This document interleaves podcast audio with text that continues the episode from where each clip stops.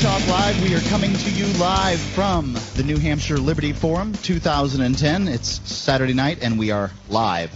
If you were listening to the last segment, you're a little confused as to what you're hearing now. There's good reason because we are having technical difficulties. We've got them all sorted out. You really, really are hearing the Saturday, March the 20th show now. And I'm Mark. And I'm Guard. Ian's often, uh, you know, having a great time in New York City at the Talkers New Media Seminar, and we are here at uh, the, the the Liberty Forum, and it's, Liberty Forum, Nashua, New Hampshire, uh, broadcasting live remotely, of course. And uh, so now we get the opportunity to get in here and tell everybody if you're not here yet, get here any way you can because this is a great place for people who believe in freedom. So, and we're going to deviate from our normal uh, programming b- manner by doing a lot of interviews as opposed to a lot of call-ins. So I will give. I will give the telephone number for call-ins in the second hour when we have uh, David Friedman, the huge economist on, uh, and I'm going to have him on for an hour, and, and we can talk to him then. But uh, well, currently, we've got with us uh, Stewart Rhodes from Oath Keepers. Stewart, Stewart, welcome. What Hey, i- thanks what- a lot. What the heck is Oath, Oath Keepers? We are military police and firefighters, all who swore the same oath to support and defend the Constitution. And the mission of Oath Keepers is to teach the current serving about the Constitution and make sure that they're on the side of the people, on the side of the people's rights. Uh, is that a, is that a problem with firefighters these days? Um, well, they could be asked to support, um, you know, whether it's breaking down someone's door or flooding a street or whatever else they could be asked to do. Emergency responders could be asked to quarantine people, for example. So sure, we want them to be be on the same page with the rest of the, the police and military who understand the oath. So tell me about some of the things that uh, you know. What, tell me what led you to uh, found Oath Keepers. Um, the very dangerous expansion of executive power during the Bush years, which has not not stopped with Obama coming in. Boy. So the uh, the very dangerous um, turning inward of the war powers and claim that the president can use his war powers here at home. That's the main main main driving force. You know, the, the fact that you have started this movement and it has become so big and it has gotten so much national attention, especially we were joking around before that you guys created this just to tick off Keith Olbermann. And Rahm Emanuel too. and Rahm wa- I want to give him fits too. Yeah, what a criminal criminal element that man is. But but what you have said, the fact that it is so big really should tell people there are alarms going off all over the place in the United States. And what you said about turning the War Powers Act, which itself is unconstitutional, inwards, Right. very important. And you can see how things like this have already taken place in New Orleans. People ordered to give up their firearms. Uh, we have the possibility of a new bill being proposed by uh, Keith, uh, by Joe Lieberman and by John McCain, which once more would define Americans as enemy belligerents for arrest and detention. Right. Makes no distinction whatsoever between uh, U.S. citizens, legal residents, and foreigners in wartime. In other words, no distinction between us and them. Yeah. Um, and there is a clear distinction in our Constitution. If you are accused of making war against your own country as a U.S. citizen, the proper thing to do is charge you with treason Right. and have a jury trial. What their, their claim is they can detain any American citizen and give you a trial by military tribunal Military- instead. Exactly, exactly. This is a very, very important thing. I'm glad we've got, gotten you on here right off the bat. Now we've got. Uh, a, I know we have a whole bunch of uh, uh, police and firefighters and um, you know military people that listen to the show. What what do you have to say to them? Well, basically, that when you swore that oath, you, when you raised your right hand, that's when you made the choice, and the choice was to defend the Constitution. You have no right and uh, no authority to act outside of the Constitution. It doesn't make a difference whether you get fired, whether you lose your pension, um, whether you're court-martialed, whatever else that might happen to you. You need to buck up and have the courage to do what's right, follow the Constitution, and when you're given unlawful orders, you must refuse. Now, Stewart, I'm going to assume uh, that you are, you know, that, that you come from this uh, police, military, firefighter sort of background, and Right. uh, you know, I was a paratrooper in the Army. what's your cred? Okay. I was a paratrooper in the Army. And um, so, what was the oath that you uh, you swore? Well, my oath, one that mil- the uh, military swears and the enlisted, um, is to support and defend the Constitution against all enemies, foreign and domestic, and to obey the orders of the president and the officers appointed over you, uh, pursuant to the UCMJ. That's funny So- because uh, John McCain told us that when he got in the military, his oath was to defend the nation. It shows No. you how lost that man is. Right. Yeah. It, it's it's liberty is first, and the rule of law comes first. Not just doing whatever you think is necessary to defend the the uh, American people when you're scared. And the founders understood emergency. The Bill of Rights was written for emergencies. Mm. There's this weird idea out there that when things get really bad, like like Katrina, some bad weather, well then you set aside the Constitution. That's totally that's totally upside down from what's the intent of the founders. It, it does seem. Also, you brought up something as you first described the organization, uh, and uh, we ought to mention where where they can find you online. One of the things that uh, that alarms me is around the various states. Uh, here in our state, we just talked to the uh, former head of the uh, Department of Health and Human Services, who's running for governor in the state of New Hampshire, just chatting.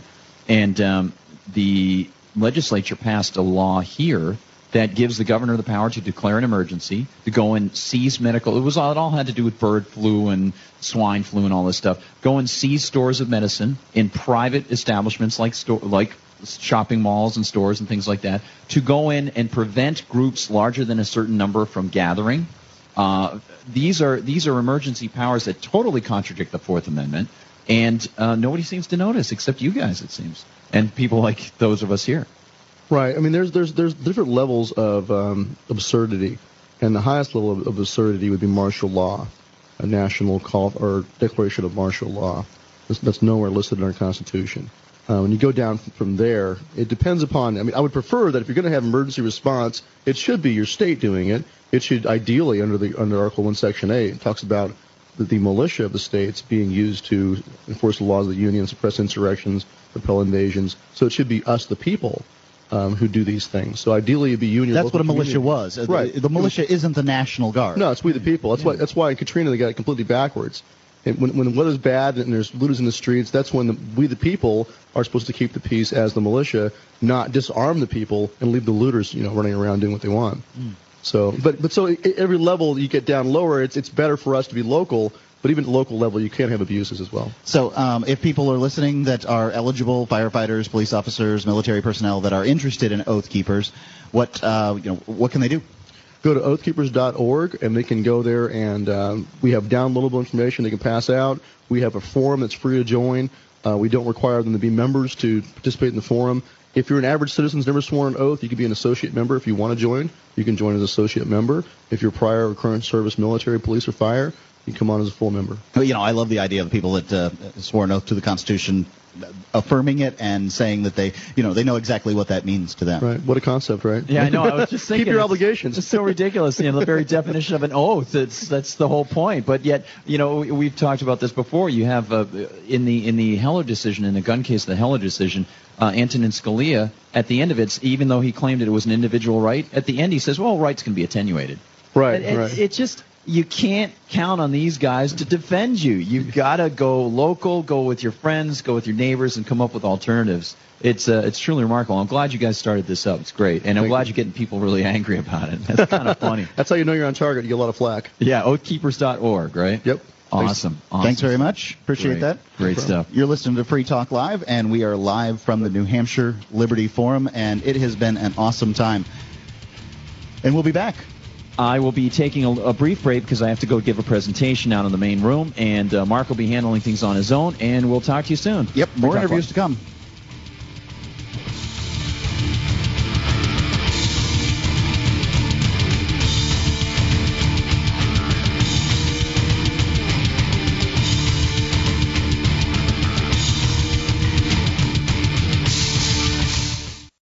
Last margins of the land of Big Brother comes a new pro freedom website.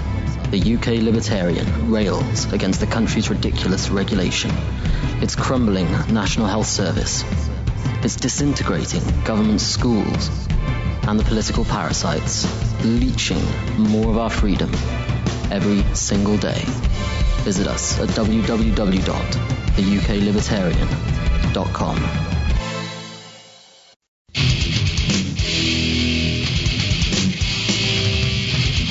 Free Talk Live. This is Mark Edge coming to you live from the New Hampshire Liberty Forum, and uh, it's been a it's been a huge, busy day with uh, lots of lots of speakers, lots of uh, convention type stuff going on. But also there's well, there's breaking news. Uh, there was uh, an arrest at the 420 event that went on here, and I'll give you more information on that. But right now, I have sitting with me Thomas Naylor. Uh, Thomas, you're you're a professor guy, and you're you're proposing that well, Vermont secede. Absolutely. okay. To revert back to our status as it was between 1777 and 1791. So Vermont, uh, so that was at the, the time of the Articles of Confederation. Vermont was its own republic, and as were all the states at that time. Yeah, well, we we became the 14th state. Right. But we were independent for 14 years as, as a separate republic. Right, under the Articles of Confederation. That's correct. Okay. That, I think that's a, the right period of time. Okay. so now, um, why is it that you want Vermont to secede from the Union? Essentially, we think that the, um, the U.S. government has lost its uh, its moral authority. It's uh, it's owned, operated, and, and controlled um, by Wall Street, corporate America, and the Israeli lobby. Um, it's uh, it's unsustainable. By that I mean economically, politically, socially, environmentally. You name your dimension. Uh, it's uh, it's ungovernable and therefore um, unfixable. So the question is, do you go down with the Titanic? Uh, do you seek uh, other options while there are other options on the table? And we consider uh, secession to be one one of those options. No. Essentially, we want we want out. what kind of uh, what kind of steps are you taking to get Vermont out? And you know, um, I also think people are probably asking, well, what are we going to lose if Vermont goes? So. I guess that's two questions. First, what are you? What steps are you taking to get Well, a couple of years ago, I was on Bill O'Reilly's show on Fox News, and uh, his response was that the U.S. would lose nothing. He actually offered me a uh, a bus ticket uh, to move to uh, to Canada. Well, I mean, and, and a, uh, I don't think you want to go to Canada. and a real estate agent. No, no. Uh, but uh, the uh, in, in terms of your question was uh, what what steps are you taking yeah, to? the, the, sorry, the, the steps, the process. Well, the, we're taking some of the most exciting steps uh, this year. For the first time, uh, we're running uh, candidates as um, as unavowed uh, secessionists. We have 12 people running in the 2010 election. Um, one for governor, lieutenant governor, um, eight Senate seats, and two House seats, and, and the list is growing uh, each day. All running as open uh, secessionists. How many people are in, in the Vermont uh, Senate and House? The, the Senate um, is uh, has 30 people and Okay. 150 in the um, in the House. That's a pretty big one for a state of uh, 600,000 people. yeah, no, it is, it is. I mean, just about everybody's represented that way. But we've got a particularly attractive uh, candidate for um, for governor in, uh, in Dennis Steele. Uh, he's a fifth generation uh, Vermonter. Uh, he runs Radio Free Vermont, which is a uh, uh, internet radio station that does specializes in Vermont uh, music. Uh, very energetic uh, entrepreneur. So now, secession movements are, movements are, are not new, um, and they, they they didn't sort of die out after the, the Civil War or anything like that. Um, tell me about some secession movements that are going on around the United States. Tell me uh, some of the you know some of the where you got some of the ideas from. Well, the um, you know, there's many as 25 or 30 states who've got some kind of movement, but the most serious ones we think are probably uh, in Texas and uh, and Alaska. Uh, the Texas National Nationalist Movement, headed up by uh, Daniel um, Miller, got real um, impetus last uh, a year ago on April 15th on Tax Day, when at one of the Tea Parties in uh, Austin, Texas, the governor actually threatened secession Yeah, which, which I- really gave them a high high profile. And um, Yeah, the governor's talking about secession, even if it's just you know for pol- political pandering, I don't care. I mean, yeah, and uh, Miller is a very smart, uh, very uh, astute uh, uh, political guy. Um, so they're they're the although they've been around about ten years, they're really coming on like gangbusters now. And- then the Alaskan Independence Party is um, is goes all the way back to the 70s. As a matter of fact, Sarah Palin's husband was a member of of the Alaskan Secession or Yeah, Independence right. Party or what- whatever it was. That's and right. Yeah. So they got some press too. Yeah, yeah. They they actually um, back in uh, '92 elected the governor of the state. He was turns out he was not a secessionist. It was former Secretary of um, Interior under Nixon uh, Hickel, uh, who was at odds with the Republican Party. It was convenient for him to run under the Alaskan Independence label. He ran and he was actually um, elected. Now, um, I, it's my understanding that Hawaii also has a pretty um, a pretty popular, at least amongst the native Hawaiians, popular uh, movement for secession. And I can imagine it- that they probably do. Uh, Yeah, know, they got a good reason to uh, to want. Uh, They're still feeling pretty much like a conquered nation. So yeah, yeah, it's kind of kind of response to gunboat diplomacy back in the late 19th century. Um, the only problem with the Hawaiian movement is it's quite splintered. There are three or four different groups, and some of them want, um, um, you know, pure um, secession now, independence from the United States. others are willing to settle for kind of like quasi Indian reservation uh, status. Right. And so um, there doesn't seem to be any any coherence to it, but uh, you know, there's a lot of action out there. So, um, I mean, uh, people have to hear the idea of uh, you wanting Vermont uh, to be independent, um, and they they must say, well, that's nutty. Uh, what what do you say? Uh, yeah, I mean that's the, one of the characteristics of secession. I mean, Abraham Lincoln really did a number on the American people 150 years ago. He convinced both left and right that secession um, is, um, is is anathema. Um, you know, essentially what we say is um, that if um, you know, just as you one has a right to uh, to join a union or, or, or join a group, uh, uh, so too does it have a have a right to uh, to exit it. It's kind of just to, to deny that one has a right. It's like like having a uh, a marriage with no uh, no possibility of uh, of divorce. You know, I think, and absolutely, any any good contract has an exit clause. Unfortunately, uh, many of the constitutions do not have exit clauses. Um, Yeah, one of them is actually the Maastricht uh, Treaty for the euro and the, and the European Union. Mhm. They they left that out. It's very strange. can't get out of the No. European Union. Once I, I, no, I, no, you can get out of the union, but but you can't get out of using the euro. oh, okay, the, the, the euro. Gotcha. Once you're in the club. Now, um, the people that, that say that uh, secession won't work because the Civil War happened are kind of ignoring the fact that the United States was a secessionist movement in the first place. Yeah, It they- never been done. There's no colony of, of any country, of any superpower at that time, had ever seceded and been successful. So, in fact, the United States is a secession movement. The very existence is because of a secession movement. Absolutely, it was born out of secession in 1776.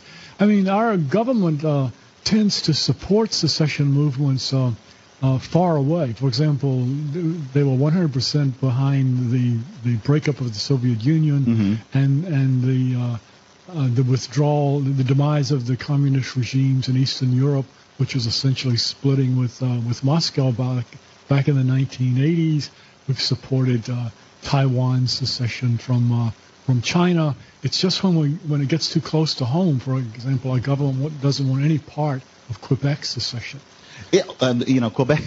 It's interesting because Quebec voted just narrowly, Very, very, narrowly, 95. in uh, yeah 1995 to Right. remain in Canada, and I you know I, I don't know what I thought about that at the time, but it was it was interesting nonetheless. Uh, nonetheless, and um, now would if Vermont decided to secede, would you do it by majority vote, or how how would that happen? Oh, the, the process that we favor is, um, I mean, the, why um, running for the legislature is important is we need to get a majority so that we can call for a uh, statewide convention to consider articles of secession.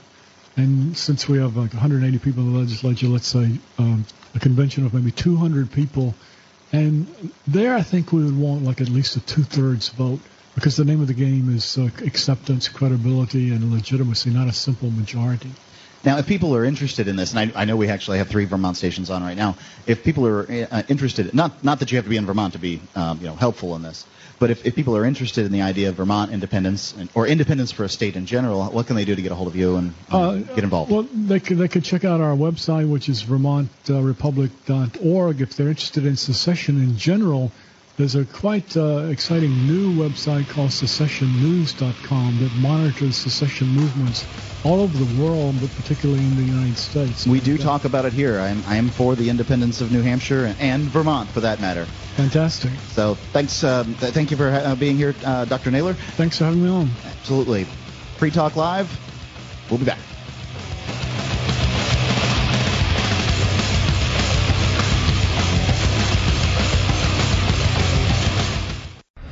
Thousands of years ago, from the time of Moses to the time of Alexander the Great, Julius Caesar, and beyond, TrustedCoins.com brings you an incredible selection of authentic Greek, Biblical, Roman, and Byzantine ancient coins, all certified authentic by world renowned numismatic expert Ilya Zlobin. Transport yourself to the distant past now at TrustedCoins.com.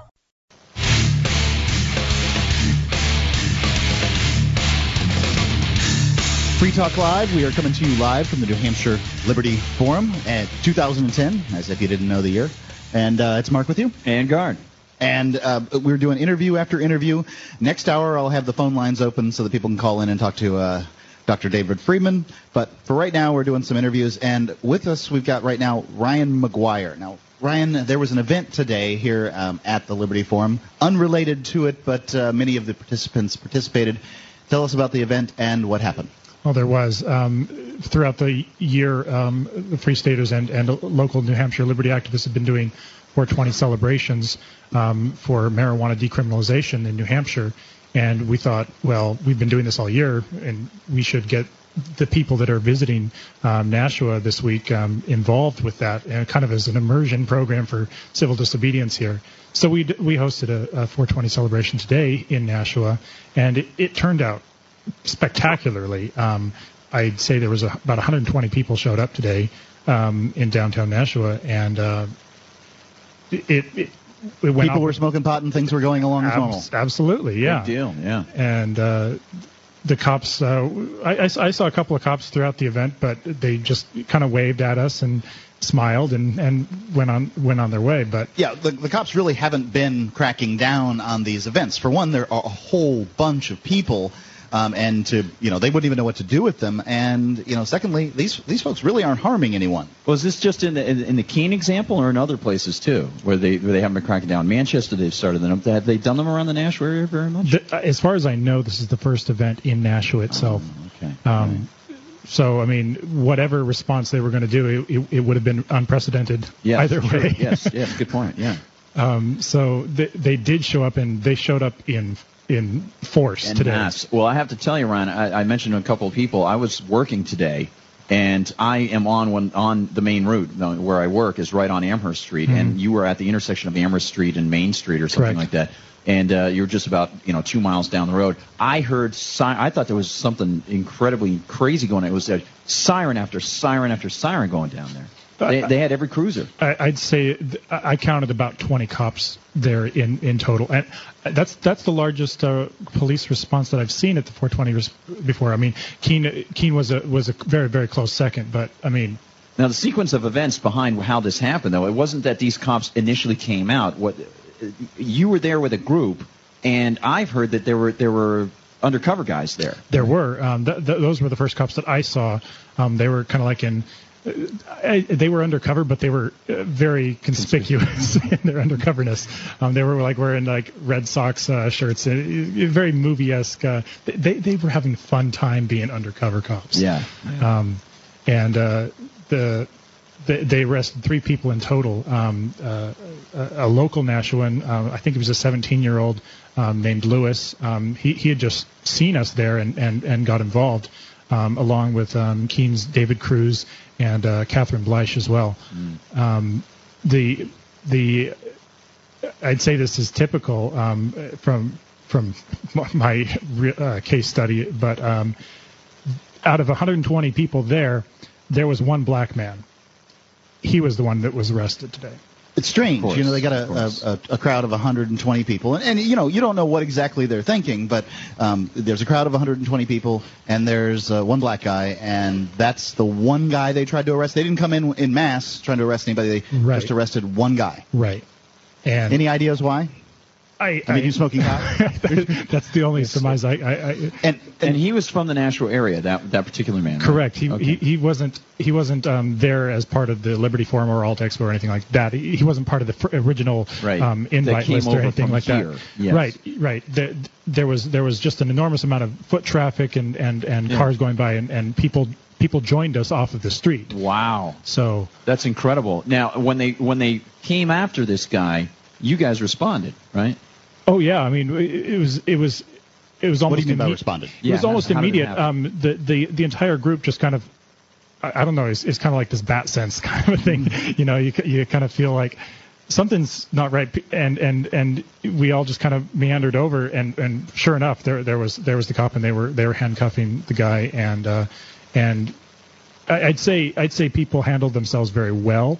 Um, nobody nobody got violent. Um, people were obviously um, uh, enraged by by by the cops' um, attitudes. So, what were the reactions like? I mean, what was happening? Um, the, the as the as the the cop were putting the the the 17 year old uh, into the into the vehicle, several people were were um, you know calling uh, calling out the cops' um, violent behavior. That they were um, targeting uh, essentially racially profiling this person is fr- from our perspective that's what was happening. Obviously i don't know what's going on in their minds but. Now, you said the um, the the individual was 17 years old. Did anybody in the 420 celebration give this kid marijuana, or um, i don't honestly know. Okay?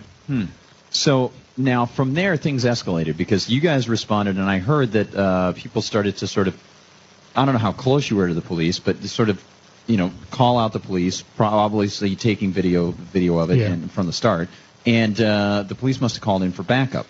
Uh, at, at some point, they, they obviously did, um, but uh, it, the the response was so quick. I mean, So they were ready. I think they were ready.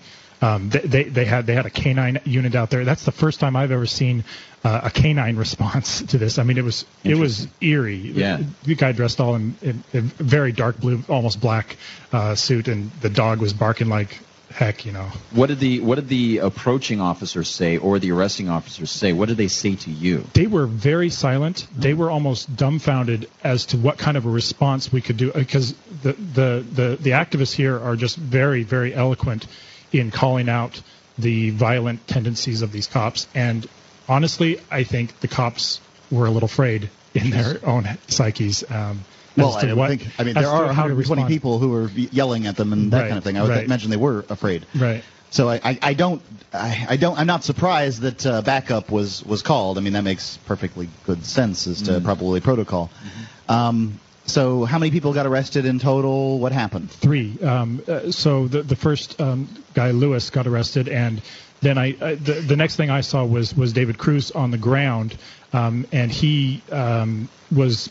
From my perspective, practicing some um, non-compliance techniques, you know, going down to the ground, um, folding his arms together so that they could not cuff him properly. I hate it when he does that. At that point, the cops maced him Oh wow. and and it was at that point that I saw Catherine um, uh, getting in their faces, Bleich. you know, um, essentially confronting them. Why are you macing this uh, nonviolent um, person?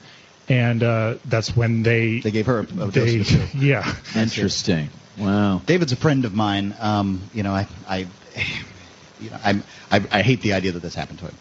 Yeah. Okay. Well. No um, surprise to me, um, but Yeah. Yeah. Well. Okay. Now they are currently sitting in Nashua jail. yes we, we, we followed them down to the to the police station directly afterwards, and we, we were there for t- about two hours. And this, this, of course, is because they were threatening other people and, and dangerous to them by holding uh, a plant substance. yeah or something so, yeah. uh, of course, I'm really glad. Aren't you glad, Mark? Because I'm left. Jeez, I'm crow, man. I, what would we do? it sounds like a terrible situation all around to me. Hey, wow. Yeah. So that's good that they've got them, you know, behind some bars Yeah. and stuff, and they're spending people's money to hold them. That's, that's As far as I know, they have released Lewis um, on a on PR bond, but they're still holding David and Catherine. oh, so he had to pay, but he's out now. He's he could be here. oh my God. Yeah. I got to get out of here. Could be lurking about. What am I going to do? Uh, Ryan, thank you very Thanks, much Ryan, for the uh, the update on this, and uh, we will keep people posted on it. If you have existing foreclosures, bankruptcies, judgments, liens, collections, late payments on your credit file, you need cleaningcredit.com. They can help you with any kind of derogatory uh, credit reporting situation. And they, it's a law firm down in South Florida, and but anybody can go uh, to cleaningcredit.com. That just happens to be physically where they are. It's the credit repair law firm chartered, and they can help you to increase your credit scores and give you professional help and education on your credit. And it's a monthly fee. It's extraordinarily reasonable, and anybody who's buying a car or a house needs to have their credit checked because this can save them hundreds, if not thousands, of dollars. Yeah. Cleaningcredit.com. We are live here at the New Hampshire Liberty Forum, and it's been, you know, one interview after whirlwind. another. Absolutely. And, you know, just a, a quick comment about our conversation with Ryan a little Yeah. bit earlier. Um, and uh, I, I'm very interested in getting Ryan and a number of other folks. I want to do my little portable uh, interview things for, for the website over Liberty Conspiracy. And what gets me is, Mark, we talked about this before. My brother's an attorney around uh, around this area, and um, uh, he has had numerous run-ins uh, for clients with the, the Nashua Police Department, and uh, they are some of the most diehard, tough, and sometimes nasty guys in the state. different comes to law departments have a sort of different sort of corporate conversation. Yeah. Um, some some departments are much more Mayberry, and some departments are much more SWAT team. And uh. Andy Griffith is long gone in some cases. Yeah. I can see it. Free Talk Live. We'll be uh, doing more interviews and uh, opening up the phone lines here in the next hour with uh, Dr. David Friedman. All right.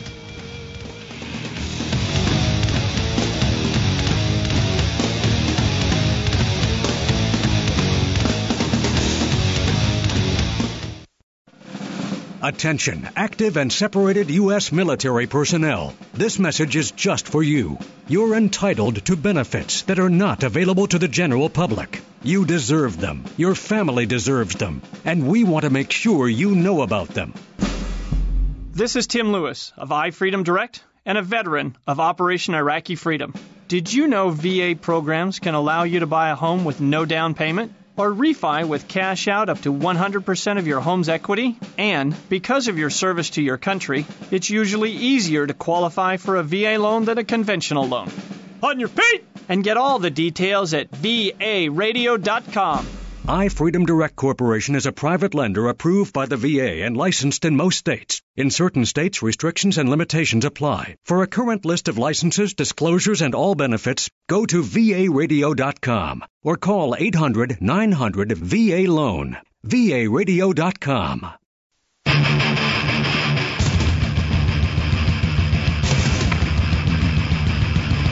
Free Talk Live. We are coming to you live from the New Hampshire Liberty Forum. It's Mark with you. And guard. And uh, we've been doing interview after interview after interview, and we've got a one that's scheduled for to go three segments here, and it's with Dr. David Friedman. So if you want to give um, call in for with your questions for Dr. David Friedman, uh, well, you're welcome to do that at 800-259-9231. It's 800-259-9231. That's the SACL CAI phone line. And You know, Mark, as we introduced Dr. Friedman, uh, what's what's fascinating is we could easily fall into, uh, I could fall into uh, all sorts of memories of uh, being a teenager, maybe 20, uh, picking up Dr. Friedman's book, Machinery of Freedom, Freedom, and thinking about how amazing it is that over time you get to actually talk to these people and become familiar with them, meet them as real people. But there's so much stuff to soak up.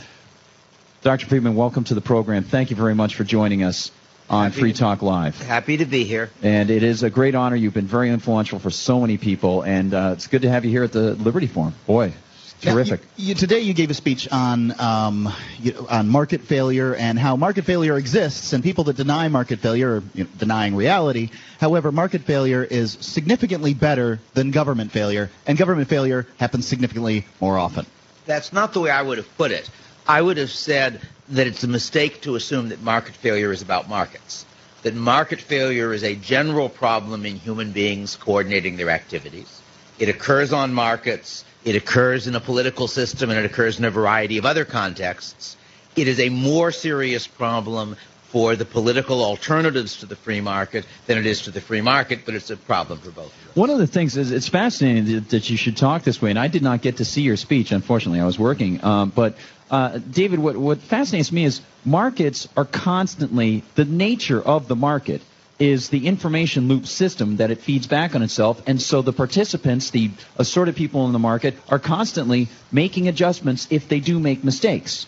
But I'm not talking about mistakes. That's it. What what I mean by market failure is a situation where rational behavior by individuals does not lead to rational behavior by the group. Yes. Now, So give the- the ex- uh, you, you gave an example which I felt was awesome, which was the situation of a foot soldier. Um, Yeah, the example I that I started with, I think I gave a couple, uh, was to imagine that it's a thousand years ago, and you're one of a line of soldiers with spears, and they're all pointing in one direction because in that direction there's a bunch of other soldiers on horseback with lances who are charging at you. And the question is, what should you do? Should you run or should you stand? And I would think oh, you would think, at least when you watch movies, most of them stand there with the spears stuck forward. And the first calculation you do is to say, if we stand, with luck we can stop their charge. Some of us will get killed, but most of us will survive. Whereas if we run, horses can run faster than we can. And the mistake in that argument is that I'm asking what we should do, not what I should do. Right. That I, as an individual soldier, don't control the men to my right and my left if all of if everybody else stands and I run, since I'm only one man out of 5,000 or so, it won't have much effect on the chance that the charge will be stopped and I won't get killed. And if everybody else is running, I'd better run first or else I'm certain to get killed. Uh, therefore, it is in my rational interest to run. It's in everybody else's rational interest to run, and almost all of us get killed when we might have survived if we had stood. So that's a striking example of a situation where people are not making a mistake. Each one is correctly calculating his interest, but my action affects you as well as me. Your action affects me as well as you. Each of us calculates on the effects on himself, and therefore I take an action which benefits me and harms the rest of you. Everybody else does the same thing, and we're all worse off. As a result. Uh, I ran through several other examples that I would argue that's what market failure really means. And there are some situations on the free market that work that way. There are many situations on the political marketplace that work that way, and there are other situations. Right, because the difference, I guess, with a um, in a marketplace, if, if something fails, and certainly we've seen businesses fail and, and things, and that's not exactly what you're talking about. But it's not at all what I'm talking right, about. Right, um, um, uh, but if a government fail, you know, has a has a market failure, as it were, it's a monopoly situation. You have no way to sort of avoid dealing with it. Um, but the but frequently in the market case, what market failure means is not a business fails, but a business doesn't exist that the typical case of market failure is where there is some product or service that would be worth producing, where the value to the consumers is greater than the cost of producing it, and it doesn't get produced. So your point about that companies can fail really has nothing to do with that. So Understood. If you, if you think about what economists refer to as a public good problem, and just as market failure isn't really about markets, public goods doesn't, to an economist, mean goods that the government produces it means goods where the producer can't control who gets them. So that a radio broadcast or a variety of other things, a flood control dam, let's say, benefits everybody downstream whether or not he chipped in to pay for the dam. And so the argument is that even if a flood control dam would produce benefits of $10 million for people downstream and only costs 5 million to build, since the entrepreneur who builds it isn't in a position to say to each person downstream, you, owe you me. don't pay me, you'll get flooded, uh, he therefore may be unable to raise the money. So the typical market failure problem is one where something is worth producing and not produced. And in the in the political context, one of the most important forms of market failure is what economists call rational ignorance, which means the fact that voters have no incentive to gain all the information they would need to gain in order for democracy to work the way it works in our classrooms, the way it's supposed to work. They'd have to devote so much time to it that it they, would take they a lot of time to do the regular job. Take a, well, maybe not that much. It would take a lot of time and effort to figure out how their representative voted on each bill, how he should have voted, and so forth. And they get no benefit from it because my single vote is very unlikely to change the outcome. Yeah. And if by a very unlikely chance it changes the outcome, then I'm sharing that benefit with everybody else.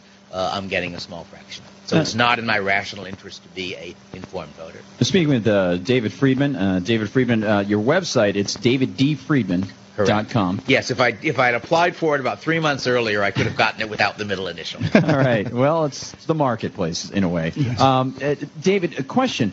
Uh, obviously, no, no system is perfect, and and so the the question is what addresses these problems best, and what causes and exacerbates these problems.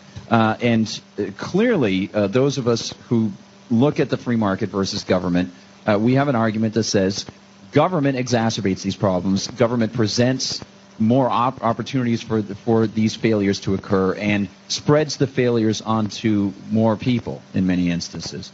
Uh, with the marketplace, do you see that the market, for example, the the example you gave with the with the soldiers, um, that's a final problem for those guys. Um, in many cases, in markets, there this might be analogous to some s- other groups of soldiers seeing what happened with those guys. Would that be a, a It's possibility? not the group of soldiers. There is, in fact, a solution to that problem, which uh, is has itself become a cliche, namely burning your bridges behind you. That one solution to that problem for the general is that he marches his army across a bridge, lines them up, and then has a couple of people burn the bridge. And now the soldiers say, well, if we stand, we might survive. If we run, we certainly won't survive, so we have to stand. so you're changing That's- changing the setup of the That's game. right. And I, but, yeah. but, but it's true. There are lots of cases where you can change the situation in a way that reduces or eliminates market failures. There are others where you can't. So the the mistake I think that supporters of the market sometimes make is to try to claim the problem doesn't exist rather than to say yes it exists, but it ultimately exists because someone is making a decision where other people are bearing some of the costs or getting some of the benefits. That can happen in the market, as in my flood control Sure, dam. absolutely. But that's the normal situation on the political system. That most people, whether you're voting or whether you're a representative or whether you're a bureaucrat, the decisions you make mostly are imposing costs on other people. And and the incentives of those people who would be voluntarily entering into such a group would would they, they would be incentivized to try to investigate would they or would they not be incentiv- incentivized to try to investigate to check the possible risks more than government would. political system or, or in a in a in a or a voluntary market system. Would they be more incentivized than in, the government system in- to check and say well let's see what problems we might run into? I would have said that in a market, if there is a way of solving the problem, it is likely to be profitable because the problem means that there's something worth producing that's not being produced. If you can figure out a way of producing it and getting a reasonable amount of the benefit, that's to your your benefit, but it may or may not be doable. Free Talk Live, you can call in with your questions to Dr. David Friedman at 1-800-259-9231. That's 800-259-9231. Dr. Friedman is probably the premier uh, anarcho-capitalist thinker of our time.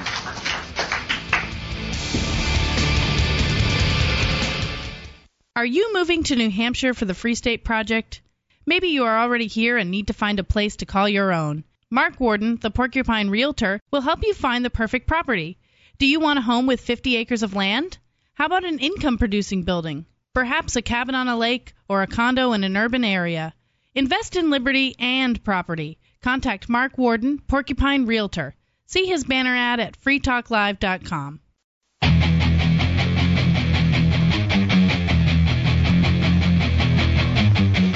Free Talk Live, we are coming to you live from the New Hampshire Liberty Forum, and it's Mark with you.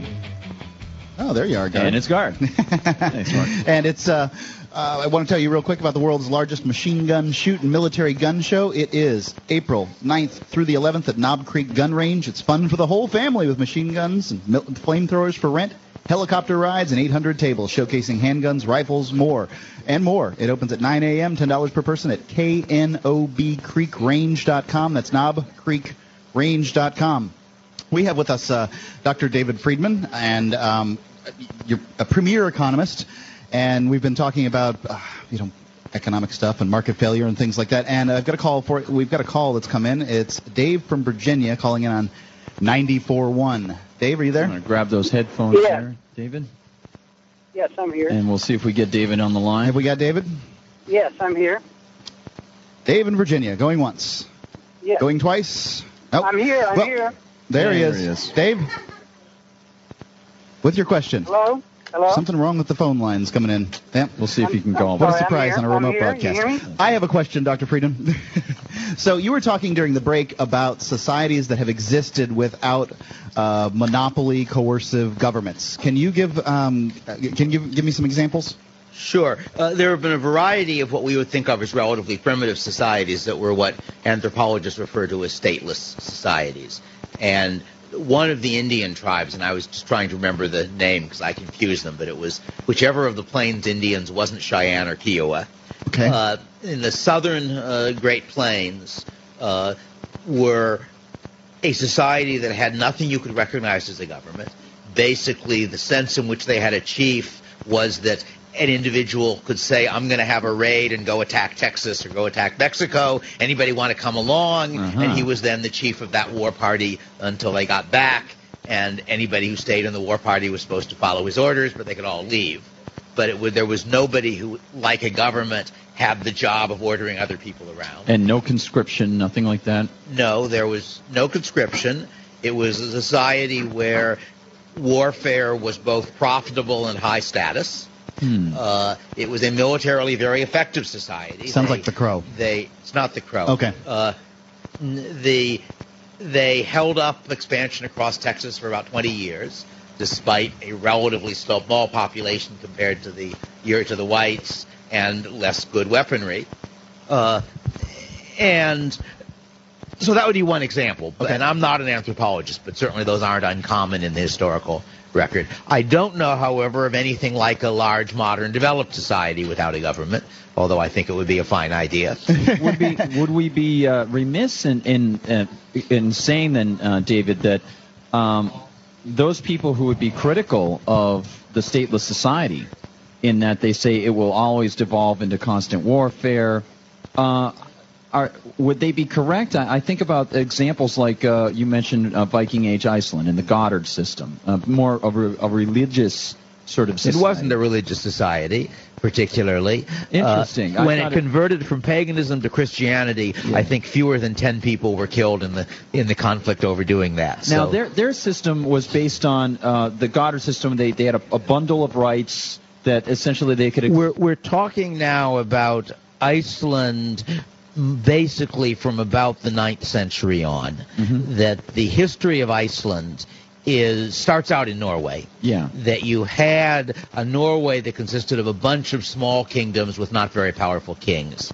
And a man called Harald Harfager, who was one of the kings, started conquering all the others and put together what we think of as the Kingdom of Norway. Mm-hmm. And a number of the people who lived in Norway didn't like this result. Uh, the, the Norwegians at the time had two major uh, professions, uh, farming and piracy. Uh, and so a lot of the ones who didn't like it loaded up their longboats with uh, themselves, their relatives, and as much of the farm stock as they could fit, and set off for Iceland, which had been recently discovered. Sure. And that happened in 870 AD.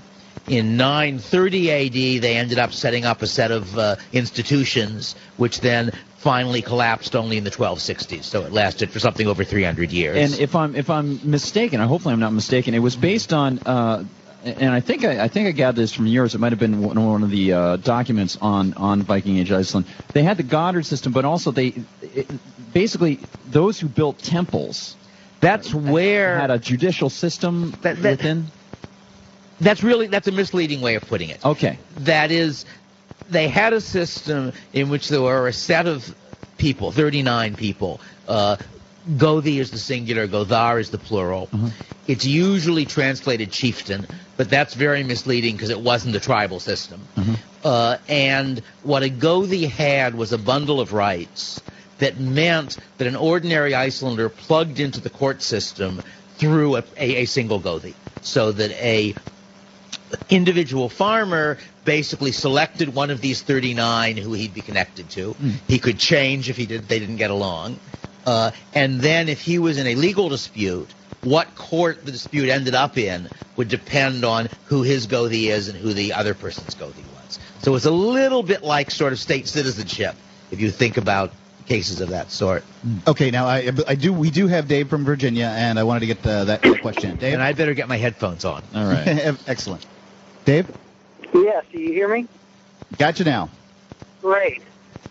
Uh, my question basically is uh, a little background. I'm an uh, engineer. I own a business.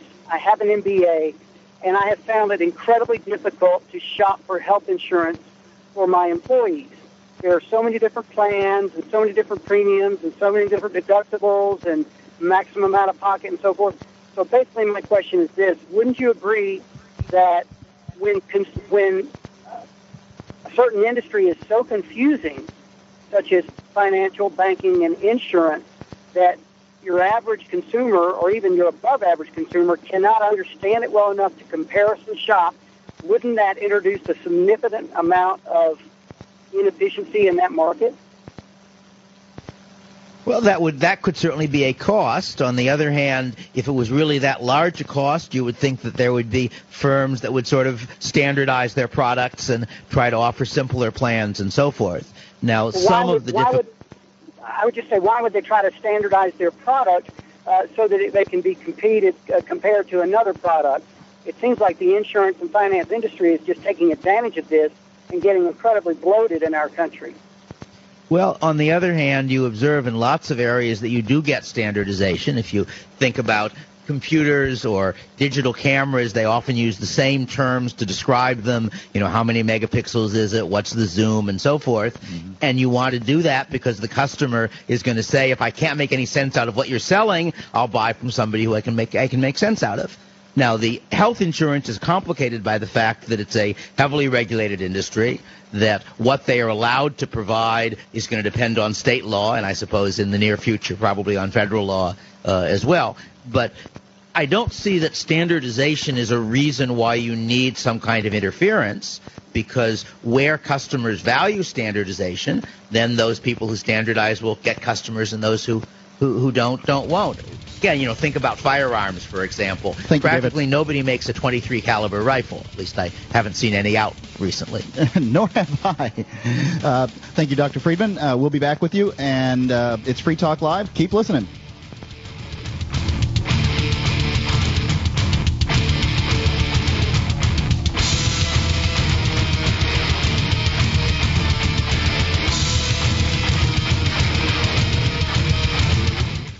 DVD, books, music, instruments, periodicals, computers, software, electronic, photo, cell phone, office product, home and garden, bed and bath, furniture, kitchen, pet supply, automotive, hardware, apparel, shoes, jewelry, grocery, healthcare, sports and outdoors, toys, games, used, and more. It's a department store at your fingertips. Amazon.freetalklive.com. Get all your shopping done, a great deal, delivery to your door, and a percentage of your purchase will go to Free Talk Live when you enter Amazon through Amazon.freetalklive.com.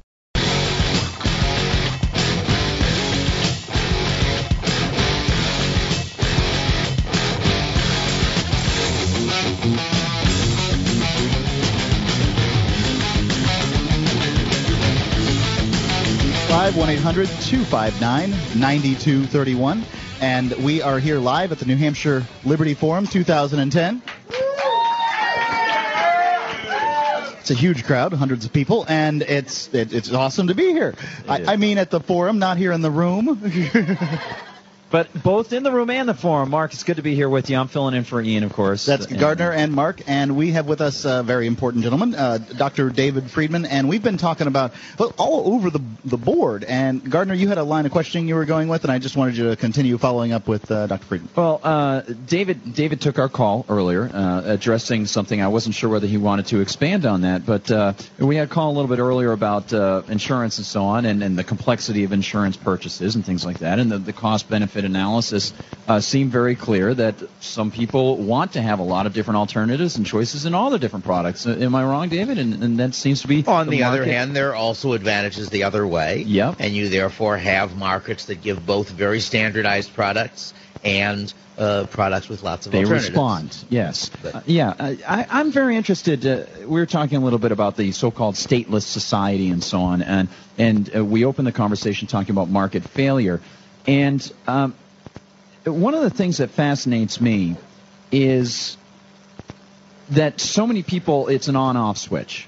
Well, you know, if markets if markets don't do the right thing, well, obviously government's got to do it. And I know that, that a major part of what what you've described to people is how how government exacerbates some of this. I wouldn't have us- put it in terms of exacerbating Yes, because it's yes. not that it, it's not that it makes the private market market failures worse. It's that the same things that occasionally make the private market make the wrong decisions Mm-hmm. more or less routinely make the political market make the wrong decisions. Yes. That the kind of problems economists worry about under the label of market failure in private markets come about when my, I'm taking an action where a large part of the cost or a large part of the benefit goes to someone else, so I don't take account of that. But in the political system, almost all of the actions we take have that characteristic. One of my standard examples actually is from the judicial system.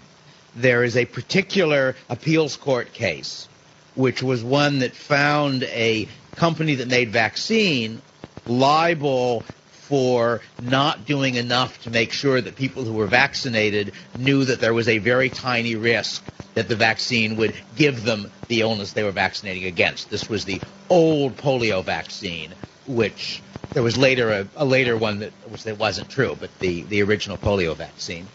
And the case hinged on the question of whether a reasonable consumer might have decided not to get vaccinated if he only knew the things that the company was telling the doctors and nurses, but wasn't making sure the doctors and nurses told the people they vaccinated. And the court compared the annual risk of getting polio with the one-time risk of getting polio from the shot, ah. found they were about equal, and said, therefore, you might decide not to get it. But of course, the shot protected you from polio for your lifetime. More than one year. So the right comparison would be the chance that you'll get polio from the shot versus the chance that you'll get polio in your life if you don't get the shot. That would have been like 30 times as large. Amazing. So they made a mistake that I would have said that a bright high school student should be ashamed of.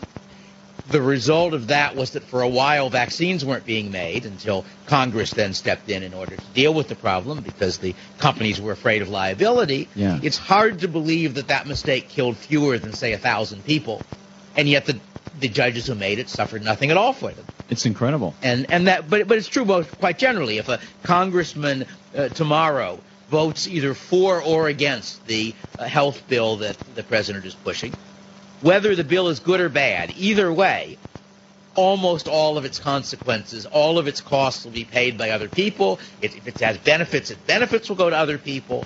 So whereas the standard market situation is the one where you bear most of the cost of what you do, get most of the benefit, and therefore you'll do it if benefits are larger than costs. The standard political situation has no such characteristic. So That's therefore, market failure would be more common uh, on the political market than on the private market. Now, that does that, that doesn't prove you should never have government because somebody might say, well, that's true in general, but here is some really critical case where I can show that market failure is very serious in the private market and therefore we need government. And might be true. I'm not I don't want to overstate my case. I I think one can argue that everything the government does could be replaced by private arrangements, but there are other intelligent and thoughtful people who don't agree with that conclusion. And those types of conversations are often the most fruitful conversations. I wonder, uh, we're speaking with David Friedman, uh, David Friedman, economist, physicist by training originally, and uh, DavidDFriedman.com. DavidDFriedman.com is the website. And and Mark, just one more question. I, I'm very interested, David.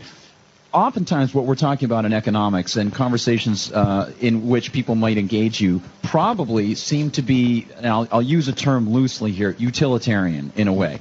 Uh, so what we're talking about is the moral aspect of freedom and individuality, and defining the term moral itself um, becomes, becomes. What do you mean we? That's not what Well- I'm talking about. yes, and, and, and this is this is what I wanted to talk to you about because uh, people who are listening, they might be ta talking about cost, benefits, effects. Every one of these instances, we're talking about people involved in this. Yes. And, and I was wondering, um, when people talk about economics, do you think they lose sight of the moral component of this? Of, I think what they lose sight of is the fact that costs and benefits are ultimately costs and benefits to people. Yes. That I think the very common mistake is they say when you say there's a cost, you mean there's a number on some corporation's accounting. Right. And that's not a real cost. That's interesting only to the extent that it is a signal or a reflection of the fact that somebody had to spend time and effort digging uh, iron ore out of the ground, or that somebody had to not eat an apple in order that can be made into applesauce. That that part of what you learn to understand in studying economics is that prices reflect costs, and that it's therefore the price system is a sort of very elaborate signaling system.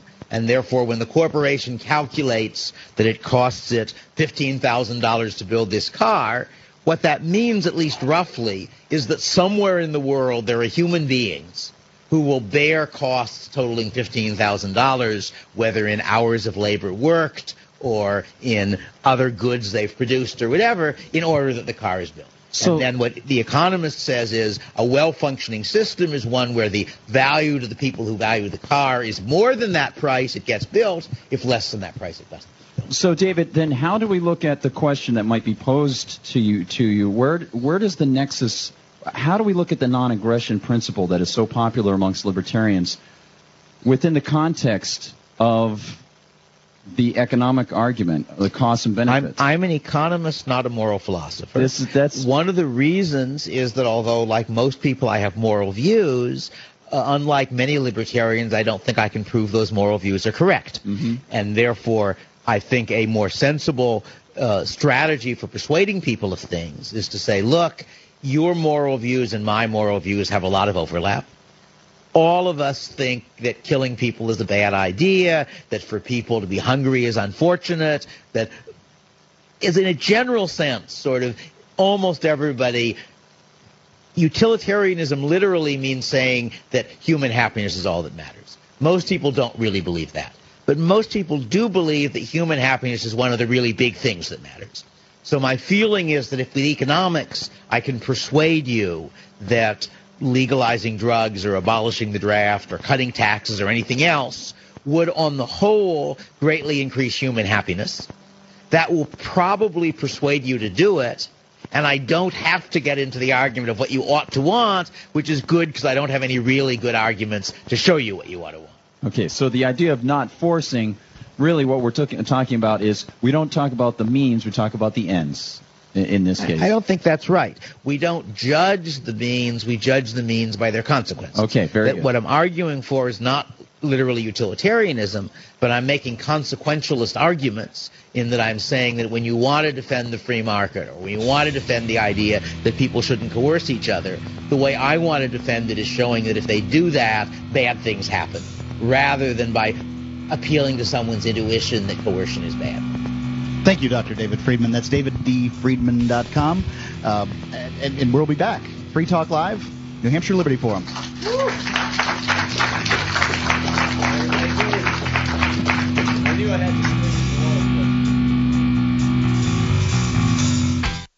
Hi, this is Larry Janesky of Larry Janesky's Basement Systems. I've been helping homeowners all across the country get the most out of their basements for 22 years. Right now, I'm going to bat for you. You won't believe how affordable a dry, usable basement can be.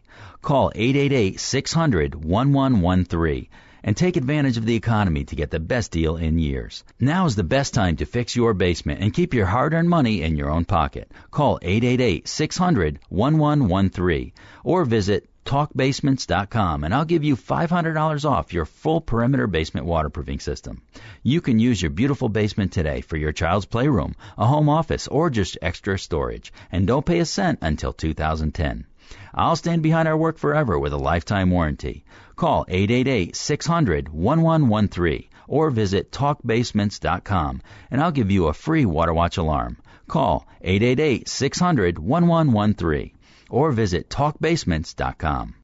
On Free Talk Live, we talk about investing in gold and silver as a hedge against inflation, investment, and barter currency. We've teamed up with Midas Resources to offer you some great rates on some hand-picked gold and silver pieces. U.S. Eagles, British Sovereigns, 20 francs, Lakota Nation silver rounds, Montana silver reserves, and Walking Liberty halves. Call 877-857-9938 or go to gold.freetalklive.com. The shipping is the same for one as it is for 20, so try to get as many as you can all at once. gold.freetalklive.com.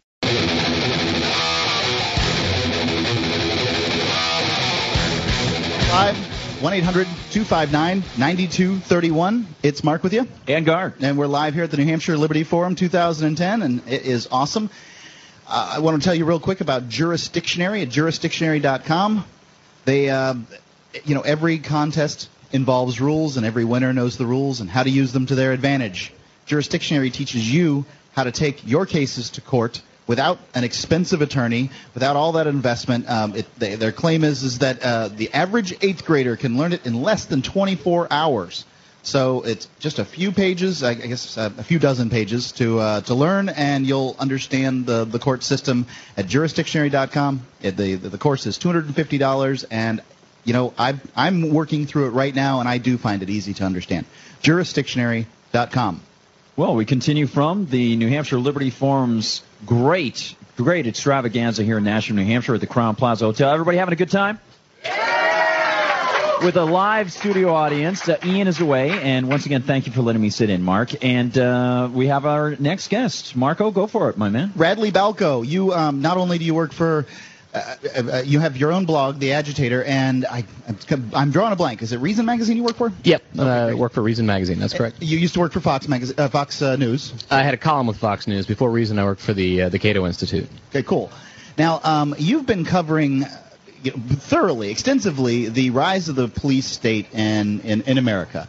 Um, it, it, how uh, you know even uh, Popular Mechanics magazine covered this. I think it was last year. I, I'm a subscriber. I get it, and this is trickling down to the average person, and they're you know people are becoming more and more concerned that the cops could make a mistake and bust through their door for some kind of uh, drug crime. Uh, tell us about some of the things you found. Uh, well, I wrote a, a paper for Cato on this in 2006, uh, and uh, what I was trying to do is show uh, just the, the dramatic rise in the use of SWAT teams and the use of these sort of paramilitary type forces. And what what I found, uh, there's a, a professor at the University of Eastern Kentucky who's been surveying uh, the use of SWAT teams since about the early 1980s. And what he found is in the late 70s, there were about uh, two to 300 SWAT deployments per year uh, in the U.S., mostly for hostage situations, riots, barricades, that kind of thing, which is what SWAT teams are, were originally designed uh, to, to respond to. Uh, in the early 80s, when the Reagan administration really started taking the drug war very seriously, literally, I guess, um, the, the, we saw a lot of military equipment going from the Pentagon to local police departments across the country in these, some of these surplus programs. Uh, the number of SWAT teams jumped from about th- two to 300 in the late 70s to about the early 80s. We're up to about two to 3,000. Uh, and Krask estimates that now we're up to about 50,000 uh, SWAT deployments per year Wow. uh, in the U.S. Holy Uh, man. so that is a, a massive increase from two to 300 to over 50,000 in about 40 years. Uh, there's an old Cold War saying. It's commonly attributed to Winston Churchill, but I, I, I've done some research and found he didn't. There's no record of him actually saying it. But I think it, it does show the, the change in mentality. And the saying is that uh, democracy means that when there's a knock on the door at 3 a.m., it's probably the milkman. Um, and it was a, a, saying that sort of distinguished the way we do things here with the way they did them in the Iron Curtain. Uh, and not only does that saying really no longer apply anymore, um, the government doesn't even bother knocking uh, at this point. Uh, the no-knock rate is, has become uh, way too prevalent for nonviolent crimes, for low-level drug crimes. Now, you- well, one would think that uh, SWAT teams are, are, you know, maybe necessary to if you've got yourself a, you know, terrible murderer guy holed up in a house, and uh, you know, maybe he's got a hostage or something like that. Then you need a SWAT team. But it, it seems like 99 point some insert some number there uh, of them are used to bust people for drugs. Yeah, I mean, there, there is an, an appropriate use for SWAT teams, and that's when you're diffusing an already violent situation. So you have someone who presents an immediate, imminent threat to other people or to the community. Uh, then a SWAT team's appropriate because you're using violence to sort of bring down an already violent situation. Uh, when you use a SWAT team on a non-violent drug offender or other consensual crimes, I mean, we're seeing SWAT teams used to break up poker games now. Um, There was a, white collar crimes. Was it in 2007 where an optometrist who had a football pool go going was, I, you know, I, I'm going to say he was accidentally. I don't know what he, you know, if he was talking crap to the cops or what, or while he was, as I understand it, on his knees, handcuffed, shot in the head. Uh, Sal, in, uh, in in Virginia. This is the Sal Culosi case. Yeah, Sal uh, Culosi was betting on some college football games in a bar. Uh, an undercover uh, police officer, police detective with the Fairfax County Police Department overheard them, uh, basically befriended them, started placing bets with Sal, uh, kept track until Sal placed enough bets with this cop to trigger the Virginia State gambling statute. Uh, at which point they sent the SWAT team. Uh, and Culosi actually was Because they walk- couldn't have just said you're under you're under arrest. no, they they of course had to send the SWAT team, and they as as Culosi was walking out, uh, one of the officers uh, shot him directly in the heart uh, and killed him. Uh, the police say that the uh, door to the SUV that the cop was getting out of recoiled and bumped his elbow, causing the gun to fire to score a direct hit. Um, that's uh, implausible, I think, in, in a lot of ways. Uh, the Culosi family, and I think this is probably the more likely explanation, uh, said Culosi had a uh, cell phone in his hand when he was shot, and they think the cop mistook that for a gun. Yeah. Uh, but the, I mean, the point is that uh, you know I, I don't think the cop in, intended to to murder uh, Sal Culosi, but the point is that these raids are so volatile. Uh, and they're so confrontational, and there's such a low margin for error. Right, when you've got they a should only be used in these sort of extreme, kind of dangerous situations. When you've got a police officer with an MP5 uh, submachine gun in his hands, it's it's a lot shorter distance to be able to fire that into somebody's heart accidentally than it is to be able to pull your service Glock out of your holster and you know then aim it and fire it at somebody. Oh, And, and the other problem here is there's a huge double standard. The cop that, that shot and killed Culosi got uh, two weeks uh, of unpaid leave, which is actually rare. They usually get paid suspension. Uh, and so when the cop makes one of these mistakes, um, they're almost always forgiven because of the volatile nature of the raid, which in a lot of ways is understandable, uh, except you know the police created those They- volatile. exactly. But but when a person inside a house mistakes a cop for an, an armed intruder, you know, there to do their, them harm or do their family harm, they aren't given that same sort of consideration. And, and the double standard is really exacerbated when you consider that the whole purpose of these raids, the police will tell you this, is to take people off guard, to surprise them, to confuse them, bewilder them, get to them before they can they can you know grab a gun and fire back. But you can't sort of have it both ways, right? You can't say we have to use these tactics to scare people and, and confront them and surprise them, and then when they make a mistake and think we're intruding, you know, uh, criminals there to to do them harm uh, and they shoot one of us, well, they should have known we were the cops all along. I mean, you can't make those those, those arguments side by side, although they do. That was the Cory Maye's case. As I, um, there actually, there's been many circumstances where um, people have busted, the work police have busted into the wrong house, and uh, in some cases, uh, you know, killed, injured, harmed people. Yeah, there was. I mean, uh, there have been cases just this year. There was, uh, well, actually two years ago uh, in Lima, Ohio. Uh, and here's the case where they had the right house. This was a drug dealer whose house they broke into, uh, but one cop uh, shot the drug dealer's two dogs, and the other cop was going up the stairs and mistook the sound of gunfire of his colleague shooting the dogs for hostile gunfire. Saw some movement in a bedroom and opened fire into the bedroom. Uh, in the bedroom, there was a 22-year-old mother on her knees, as the police were saying, holding her son. Uh, she was uh, Tarika Wilson. Uh, this is in Lima, Ohio. She was killed by the cop. Uh, her son's hand was blown off. Uh, so here's a case where you they had the right house. This was a drug dealer, uh, but you still have this collateral damage, and that, and that's really how the government views these the, these tragedies. These are these people are collateral damage. This is the drug war. It's very faceless. Um, it really terrible. is. I mean, it's it's you know it's uh, these are these are these people are our, pri- the price we have to pay to uh, pretend that we're keeping our society free of drugs. So uh, tell people real quick about the Cory Maye's case, because I'm sure that uh, not everybody knows about it. Sure. Uh, Cory Maye was uh, in 2001, the day after Christmas, uh, was home with his 18-month-old daughter in uh, Prentiss, Mississippi. Uh, he was asleep in front of the TV. um, he lived in a duplex. Uh, had just moved into the duplex with his girlfriend and their daughter to sort of make a life for themselves. Uh, they lived next to a uh, known uh, known to the police drug dealer, a guy named Jamie Smith. Uh, the police had uh, gotten a uh, an informant. It was a real piece of work. We found out later. Uh, but the informant had said that he had bought drugs from this from the duplex. Um, so they got a warrant, and you know it's not really clear what happened. Uh, They, there is a warrant for both sides of the duplex, but Cory Maye's name is nowhere on the warrant. Neither is his girlfriend's name. Jamie Smith's name does appear on the warrant. Uh, anyway, the police raid both sides of the duplex. Uh, Cory uh, Maye had no prior criminal record, uh, had a uh, basically a burnt roach in the house that would have gotten him a $50 fine under any other circumstances. He wakes up at 12:30 in the morning to someone trying to kick down the door to his house. Uh, he runs into the back bedroom where his daughter is, grabs a, uh, a handgun that he had from a nightstand, lays down on the floor next to his daughter, sort of hope, hoping the intruders would go away. Uh, they actually don't. They come around to the back. They kick open the back door. First cop in, Cory shoots three times, uh, hits the cop once, and went under the um, the bulletproof vest, pierced the cop's abdomen, uh, and the cop died on the way to the hospital. Uh, the cop's name was uh, Ron Jones. He happened to be the son of the town police chief uh, in Prentiss, uh, Ron Jones Sr. Uh, Ron Jones was white. Cory Maye was black. Uh, this is in a, a Jefferson Davis County, Mississippi, which is part of Mississippi that's really race isn't. Not only is it prevalent, it's sort of a, a suffocating, pervasive part of everyday life. Uh, and Cory really didn't have a chance. I mean, he was convicted of capital murder, which is the, the intentional killing of a police officer, and, and sentenced to death. Radley Balko, theagitator.com. Uh, .com. Yep. And uh, Reason Magazine. Yep. Thank Thanks you very for having much, me on, Radley. guys. Awesome Appreciate it. work, man.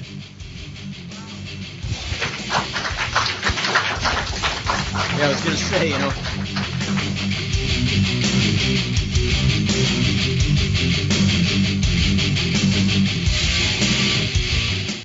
Have you been thinking about starting a website? I'm going to tell you about a great offer from HostGator. HostGator is a worldwide leader for web hosting, and they make it easy to get your own .com domain name. You create your very own website with their free site builder tools and templates. Use the coupon code FTL. That's FTL is in Free Talk Live. And sign up at HostGator.com to receive your first month completely free. Whether you want a personal blog or a complete e-commerce business website, let the experts at HostGator.com host you.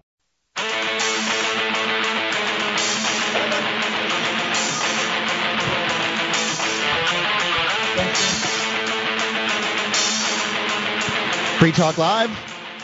It's your show.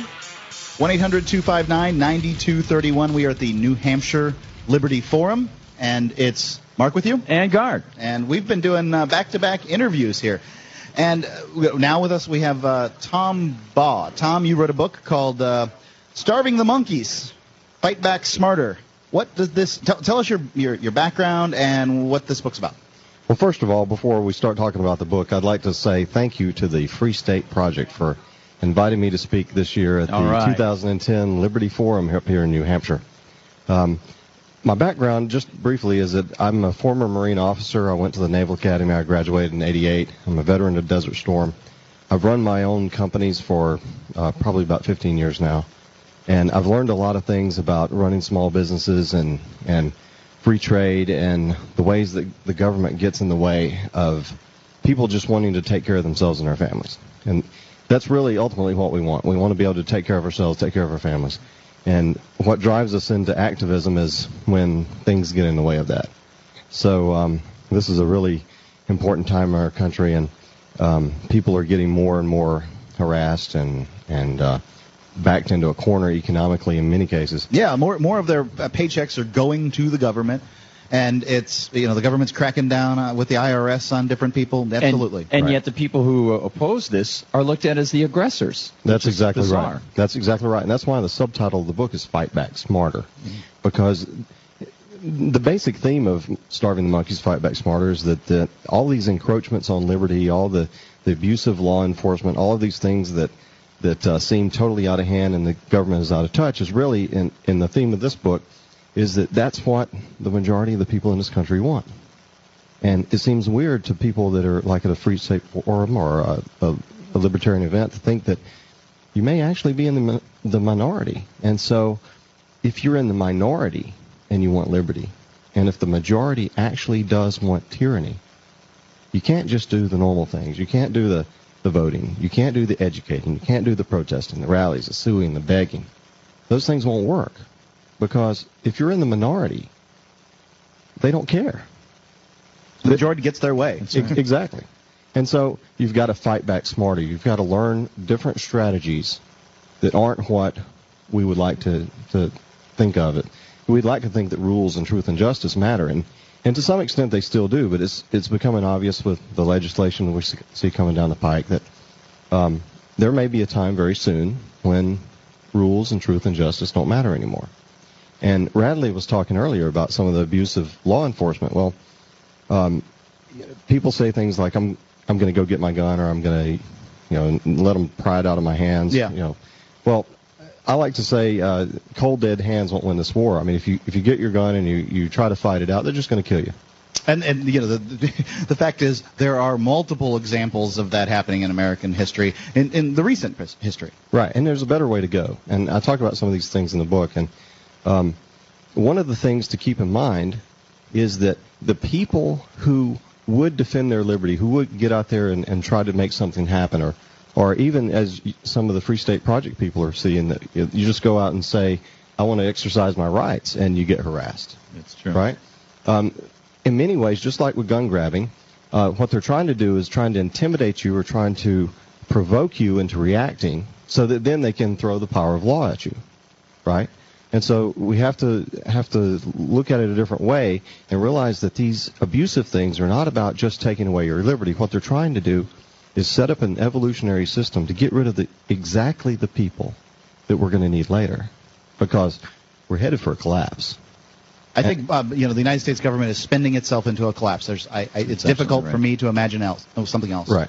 Right. Yeah, we're seeing small businesses and homeowners ruined, Farmers are dismantling some of their infrastructure. So it's, we're facing a time of irreparable economic damage.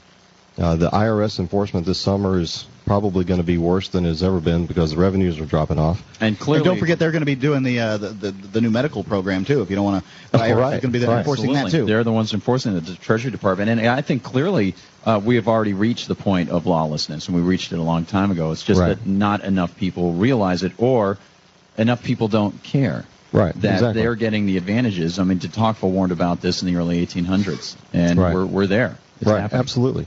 And the message that, that the majority is sending to people who love liberty is basically stay in your cage. And in the context of starving the monkeys, don't threaten our banana supply. They're trying to get you to just bow down and take care of them. And it's it's time, uh, you know, Atlas Shrugged fans will, will see the theme. Um, it's time to stop feeding them. And unfortunately, unlike in Atlas Shrugged, where you know, things got bad, and then when it got halfway bad, everybody decide, oh, okay, we're going to stop. You're right. We're going to give you your liberty back, and we're going to give you your freedom back. That's not the way it is. When when things start getting bad, people are going to demand the majority who are oppressing us. They're going to demand even more, and that's going to cause an avalanche effect that will just totally collapse everything. Now, when you say the majority, and I, I think it may be right because now, um, as I understand it, this is, I've, I've heard this statistic somewhere. I don't have it all sitting right here in front of me, but more than 50% of Americans work for the government, either through as a um, a- you know a bureaucrat on a state, local, or federal level, or they have contracts. They work for a company that has contracts with the government, and Right. th- yeah, therefore, you know, you, we have a nation of bureaucrats. Right, and beyond that, everybody who benefits from a regulation, like if you if you have a license to do some vocation, you're benefiting from a government monopoly. Are you going to want that status quo to change? Absolutely right. Probably not. Right. I mean, it doesn't mean that everybody who's in one of those classes is a bad person. It just means they have have a propensity to depend on the status quo, and that bias is a very very dangerous force that I don't think enough people are awake to yet. Tom, what, what would first of all, uh, people want to find the book. Where Right. should they go? They can go to starving, ing, the monkeys, k e y s. I think I spelled that right. Not Micky Dolenz and Davy Jones. Right. Starvingthemonkeys.com. Okay, and and what would you? uh, Can you give us some examples of what people would find? and the approach that you would suggest. to people that they take? Okay, that that's a good point. All struggles in history are economic, and so what I present in this this book is ways of recapturing the basic economics of how we are supposed to live with each other. We're supposed to trade value for value, and we've we've been bred away from that. We've been trained to not even think in those terms. And so um, I give some tutorials in there of some basic economic principles that nobody's learning in school anymore. No, nobody's taught for a long, long time. And, uh, and unfortunately, it's 400 book, uh, 400 pages, so it's a, a lot more than we can go into here. But there's there's a lot of basic economic training. There's some uh, materials that you need to go out and get um, to to refresh yourself. Atlas Shrugged is one of those.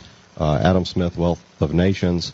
Uh, there, there's a whole series of things that people need to learn in order to learn what an economy actually is and what free trade means. What we've been experiencing in this country is not free trade; it's Right. corporatism. It's it's a regulatory environment that benefits large businesses and weeds out the little guy. Yeah, it's trade, but it's not free trade. Exactly, and Right. so i- it's hard for people uh, to get their mind around, especially if they've been isolated. If we are in the minority, uh, imagine the guy who's never heard this message, never heard uh, the Free State people, never heard any of these uh, independence things. They could feel like they're all by themselves. And the Fight Back Smarter part, I want to throw this out real quick. If you're out there and you feel like you're at the end of the rope, I want you to hang in there because the future after the collapse is going to belong to those of us who know how to create value. And your oppressors are going to go away soon. Uh, when when the tyranny starts, what that means is they're about to go away because they can't they can't feed all these people, right?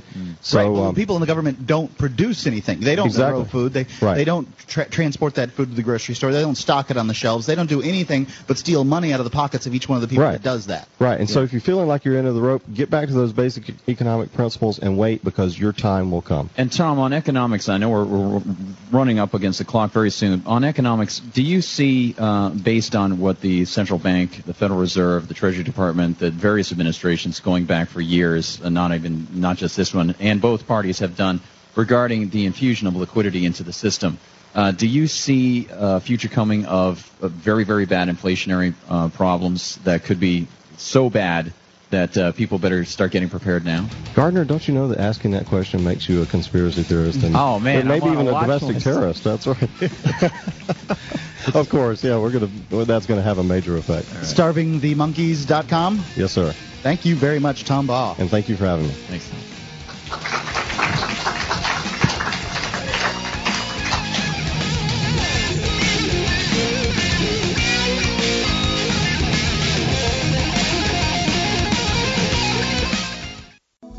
This Your Family Today tip is brought to you by Nestle Juicy Juice, creators of the Juicy Juice Brain Development and Juicy Juice Immunity Fruit Juice beverages. For more information, visit us at juicyjuice.com. When it comes to staying healthy, the digestive system is a great place to start. It's 70% of the immune system. Look for kid friendly foods that are high in fiber, like popcorn and yogurt. Prebiotic fiber helps the good bacteria in the gut flourish, while simple sugars like high fructose corn syrup only help the bad, leading to bloating and discomfort. For more tips like these, visit us at parenthood.com slash your family today.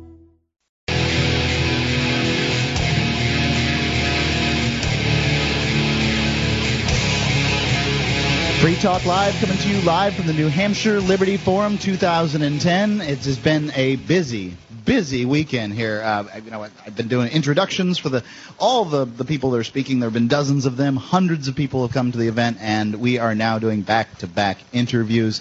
Our next, uh, this is Mark with you. And Guard. And um, w- real quick before we go on, I want to tell you about the IHS's summer seminar program. It's now accepting applications.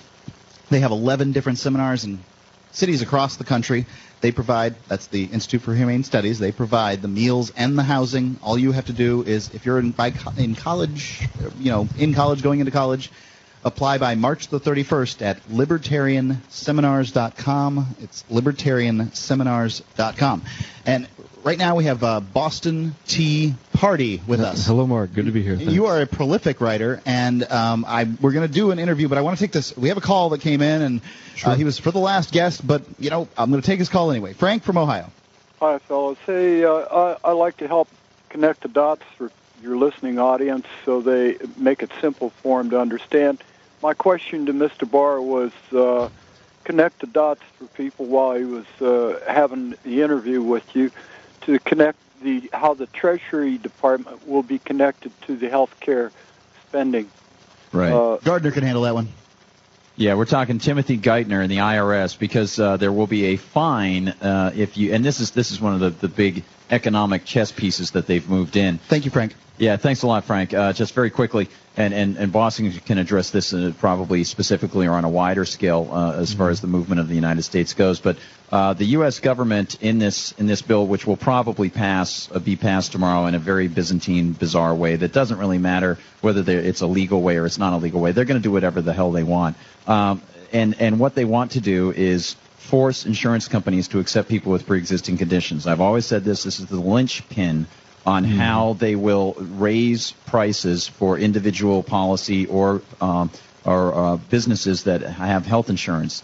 Uh, they will force people, the insurance companies, to accept people with pre-existing conditions. Now, the insurance companies in turn have said, "Wait a minute, wait a minute. What's going to happen is people are going to wait till they get sick, then they're going to get their insurance, and then uh, our, our rates are going to go up because only the sick people are going to have insurance. So we need to have healthy people in our pools. So the government responded by saying, well, we will fine people, uh, and it's a $2,500 fine. It's also on a scale up to a certain amount of your income. And, and the fine is not really steep enough to make it much of a penalty for Right. people not to get insurance. Right. So- Insurance for my family now is going to be more than three hundred dollars at um, a month, and that is more than twenty five hundred dollars a year. Exactly. So if I can't, and and an insurance company is uh, forced to take me whenever I'm ill, so I have a heart attack, I, I you know I give them a call. Right. It's cheaper for me to just pay the the fine to the government than it is for me to carry health And insurance. you're right, right. This is a stupid system with bad incentives. And those are the chess piece dynamics that get you to the point where Treasury Secretary Timothy Geithner and the IRS will be the ones who come knocking on your door because you're going to have to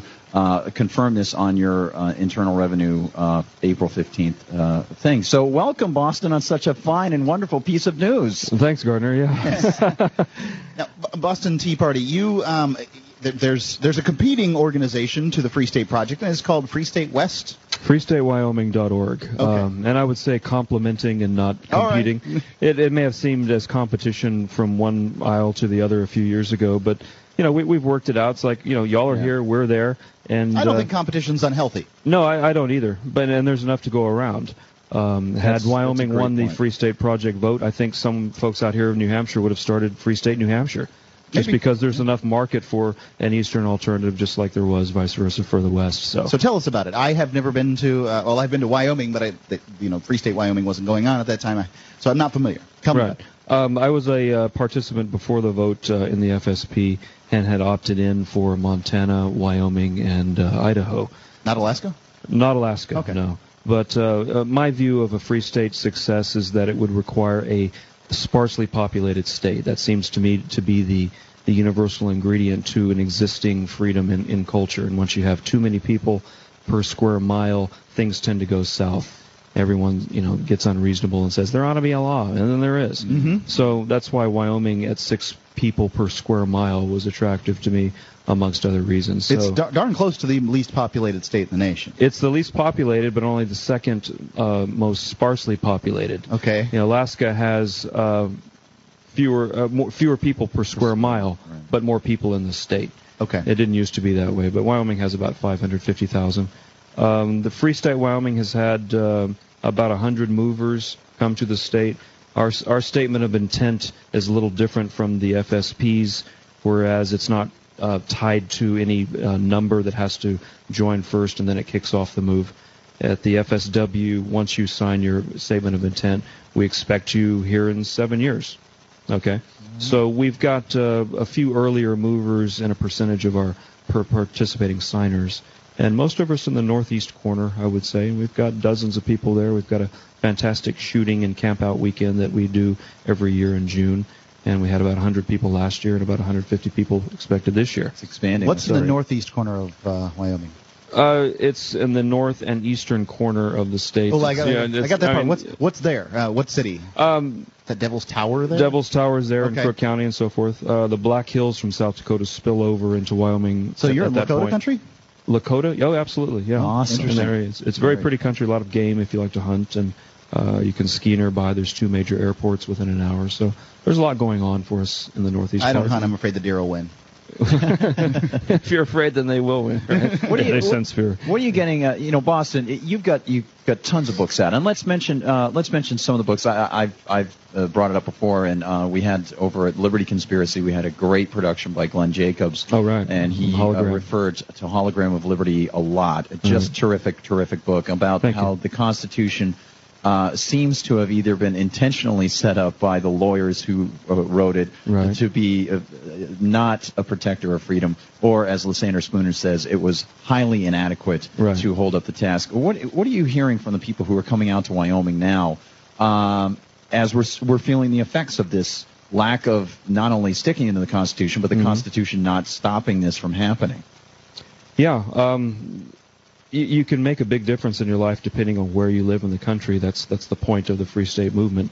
And anybody going from New York to New Hampshire will feel the positive difference immediately. The same thing if you move from California to Wyoming, you'll feel an immediate positive change, a breath of fresh air. Um, folks are realizing that nationally politics probably aren't going to improve. We just don't have leverage at that level, but we can have a statewide leverage. And until we have a, a strong statewide leverage, you can have a local positive benefit to just going from a better state to a better state. So uh, I think people are giving up on national politics, their expectations they had, and having more reasonable local and state um, expectations, which I think we can achieve. And then and then other books that you've written have addressed certain specific Mm-hmm. issues. And I don't know if you would like to address how people are worried about those things when they're coming to Wyoming, or what the benefits might be of uh, looking into the Free State Wyoming project to find people who are they're worried just just like you are, and you were sounding Sure. the alarms years ago. Yeah, I was. Uh, you know, someone like me writing books, you're running around with binoculars on your head, going, "Look out!" You know, and it's still five years away or ten years away, but it is coming. It was there something to see. It is coming, and uh, now you don't need the binoculars on your head anymore. It's right there for everyone. Boston, we're up against the clock. Understood. Thanks for having me. It's a pleasure. Check out his books, everybody. JavelinPress.com. Free Talk Live. Thank you.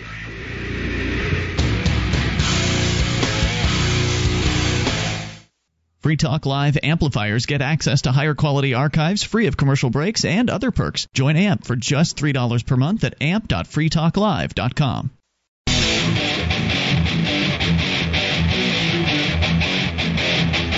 Free Talk Live. We are live at the New Hampshire Liberty Forum 2010. It has been uh, man, interview after interview tonight on the show. Thanks everybody for uh, listening listening to all our great guests. Great time. Yep. I want to tell you about Interknobs. That's I N T E R K N O B S dot com. They are sponsor of the show. They provide you with knobs and pulls for your kitchen or bath if you're thinking about remodeling or building something new. Check out the big box stores. Check out Home Depot. Check out Lowe's. Check out those places. But buy your knobs and pulls. Once you find the kind you want and, and get to touch them and hold them, go to uh, because they've got them there and they've got them there less. It's a wholesale site. You can use code FTL to save 10% or excuse me 11% off your order. That's code FTL. And they've also got a closeout section that's 50 to 80% off. Plus you get the discount on top of that. Interknobs.com code FTL. Well, Mark, it's been an amazing time so far, and uh, we highly recommend that people uh, check out the Free State Project and uh, FreeStateProject.org. Absolutely, and uh, we're very glad that uh, I'm very glad to be here And uh, I want to thank you for letting me come in. I'll, I'll let you just take over, introduce our next guest, and so on. And uh, thanks, Ian, for letting me fill in too. I know we're reaching towards the end of the show. You and your pleasantries. Um, so we've got we've had big names all night. Uh, this is one of the big ones. Yeah, this is one of the big ones. This is a guy I've been reading for a long time. Oh, hold your hats, folks. It's Jacob Hornberger from the Future of Freedom Foundation. Yay! Now- F F F yes. Now, Jacob, you, you're certainly one of the premier speakers. You, you're all over the country speaking about liberty, and um, you know people are thinking more about liberty now than they have in my lifetime. At least since the at least since the contract of, with America back in the 90s. By the way, they broke the contract, and um, you know now liberty is really on people's mind, and healthcare is on people's mind. They're jamming it down our throats. What's going to happen? Yeah, well, these are exciting times because uh, for the first time, as far as I think in my lifetime, ever increasing numbers of people are asking questions. And when people are asking questions, there's a chance they'll get to the solution as compared to what we see in the past where everybody just robotically says yes sir, yes sir to the big ever growing state. Um, but healthcare is a good example of this. I mean, you know, the, the government, as you know, every statist in the world won't take responsibility for their debacles. And healthcare is a good example of this. Uh, they, they enacted Medicare and Medicaid in the 60s under Johnson, who, of course, had been inspired by Roosevelt's socialist programs and the New Deal. Yeah. And people warned them. I mean, the libertarians at that time, the advocates of liberty at that time, said, you go down this socialist road and you're going to end up with nothing but crises in healthcare, and you're going to dis- ultimately destroy America's healthcare system, which was the finest in the world. It was based totally on the free market principle. And uh, yeah, 50, 60 years ago, absolutely. Yeah. Yeah. And so, of course, now it's all coming to fruition. And so, but what do they say? They say, oh, this is all because of the free market. Oh, this is one of the most uh, Jacob. I'm so glad you're here. Uh, you know, uh, one of my friends in the in the freedom community, Sheldon Richman. Sheldon, awesome, awesome guy, and um, he's you know I do I did some writing for Free uh, here and there, and and Mises here and there, and you know all these different organizations. And here are the libertarians saying, here's the deal: FDR institutes wage and price controls, and what happens? Companies try to offer non-monetary compensation. Compensation. The market responds to these perverse incentives in, in various ways. So what happens? Then they come up with Medicare and Medicaid. So what happens? Then in the 70s they have tax incentives for group insurance. Mm-hmm. They do all these things and then various states, we were talking in another segment, various states have already instituted what they're proposing on a federal level mandating to insurance companies that they have to accept people with pre-existing conditions. And now everybody wonders why their private health insurance policies are going through the roof.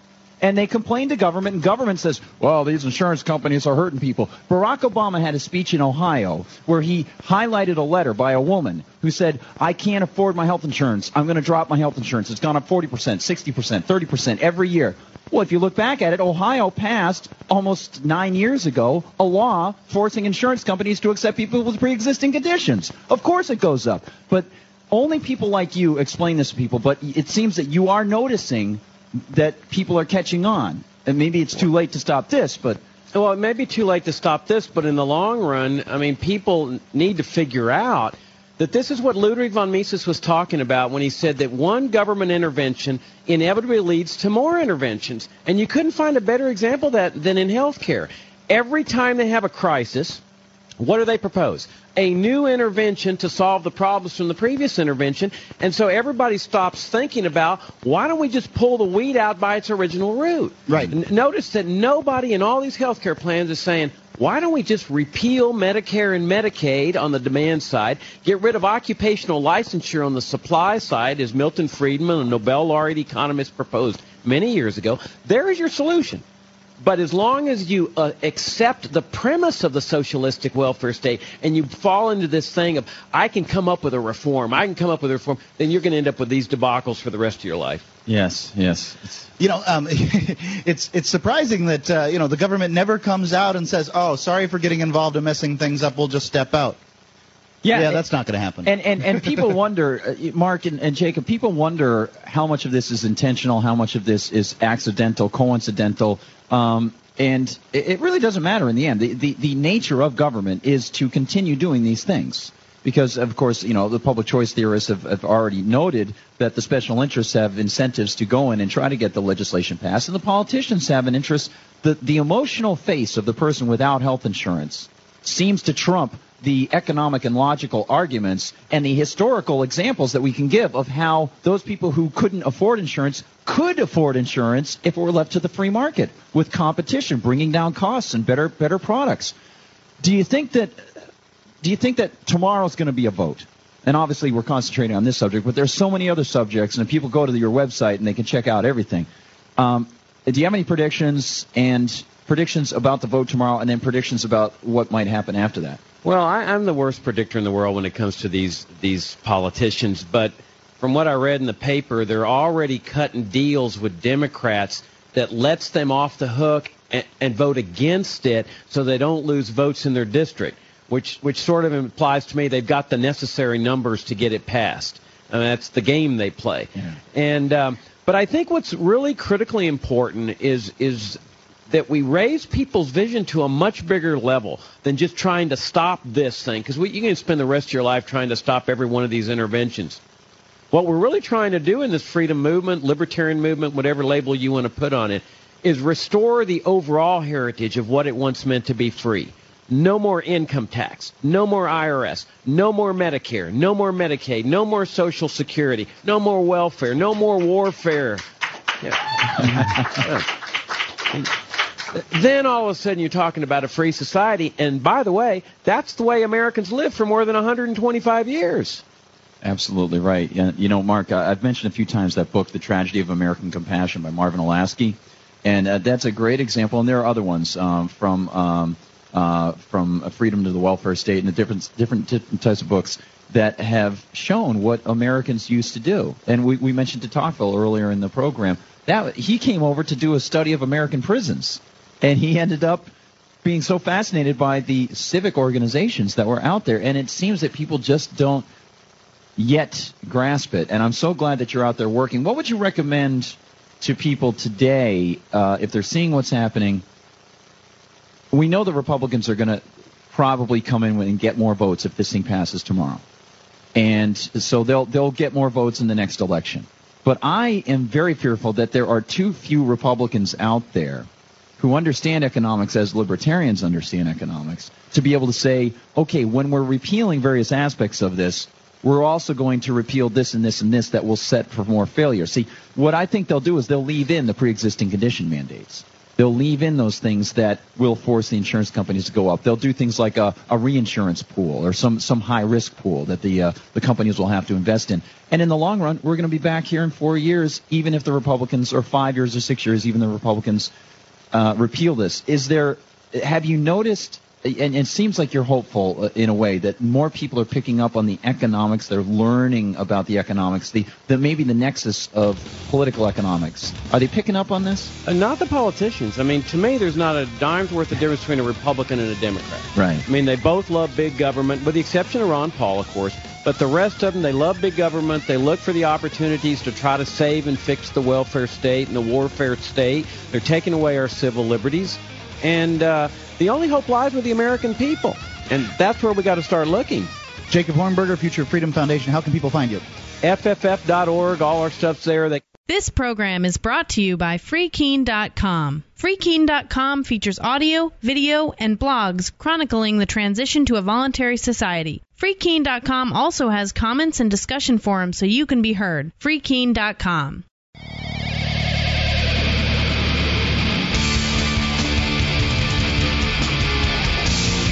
Free Talk Live coming to you live from the New Hampshire Liberty Forum 2010. It's Mark with you. And Guard. And, uh, you know, it, it, it's just been a staccato, uh, you know, interview one after another here. And now we've got on with us Dan Mitchell from Cato, uh, the Cato Institute, cato.org. That's correct. So, Dan, you handle what fiscal policy over there? Um, do lots of radio interviews. What do you what do you think is the the most dangerous thing facing the United States uh, from an economic standpoint right now?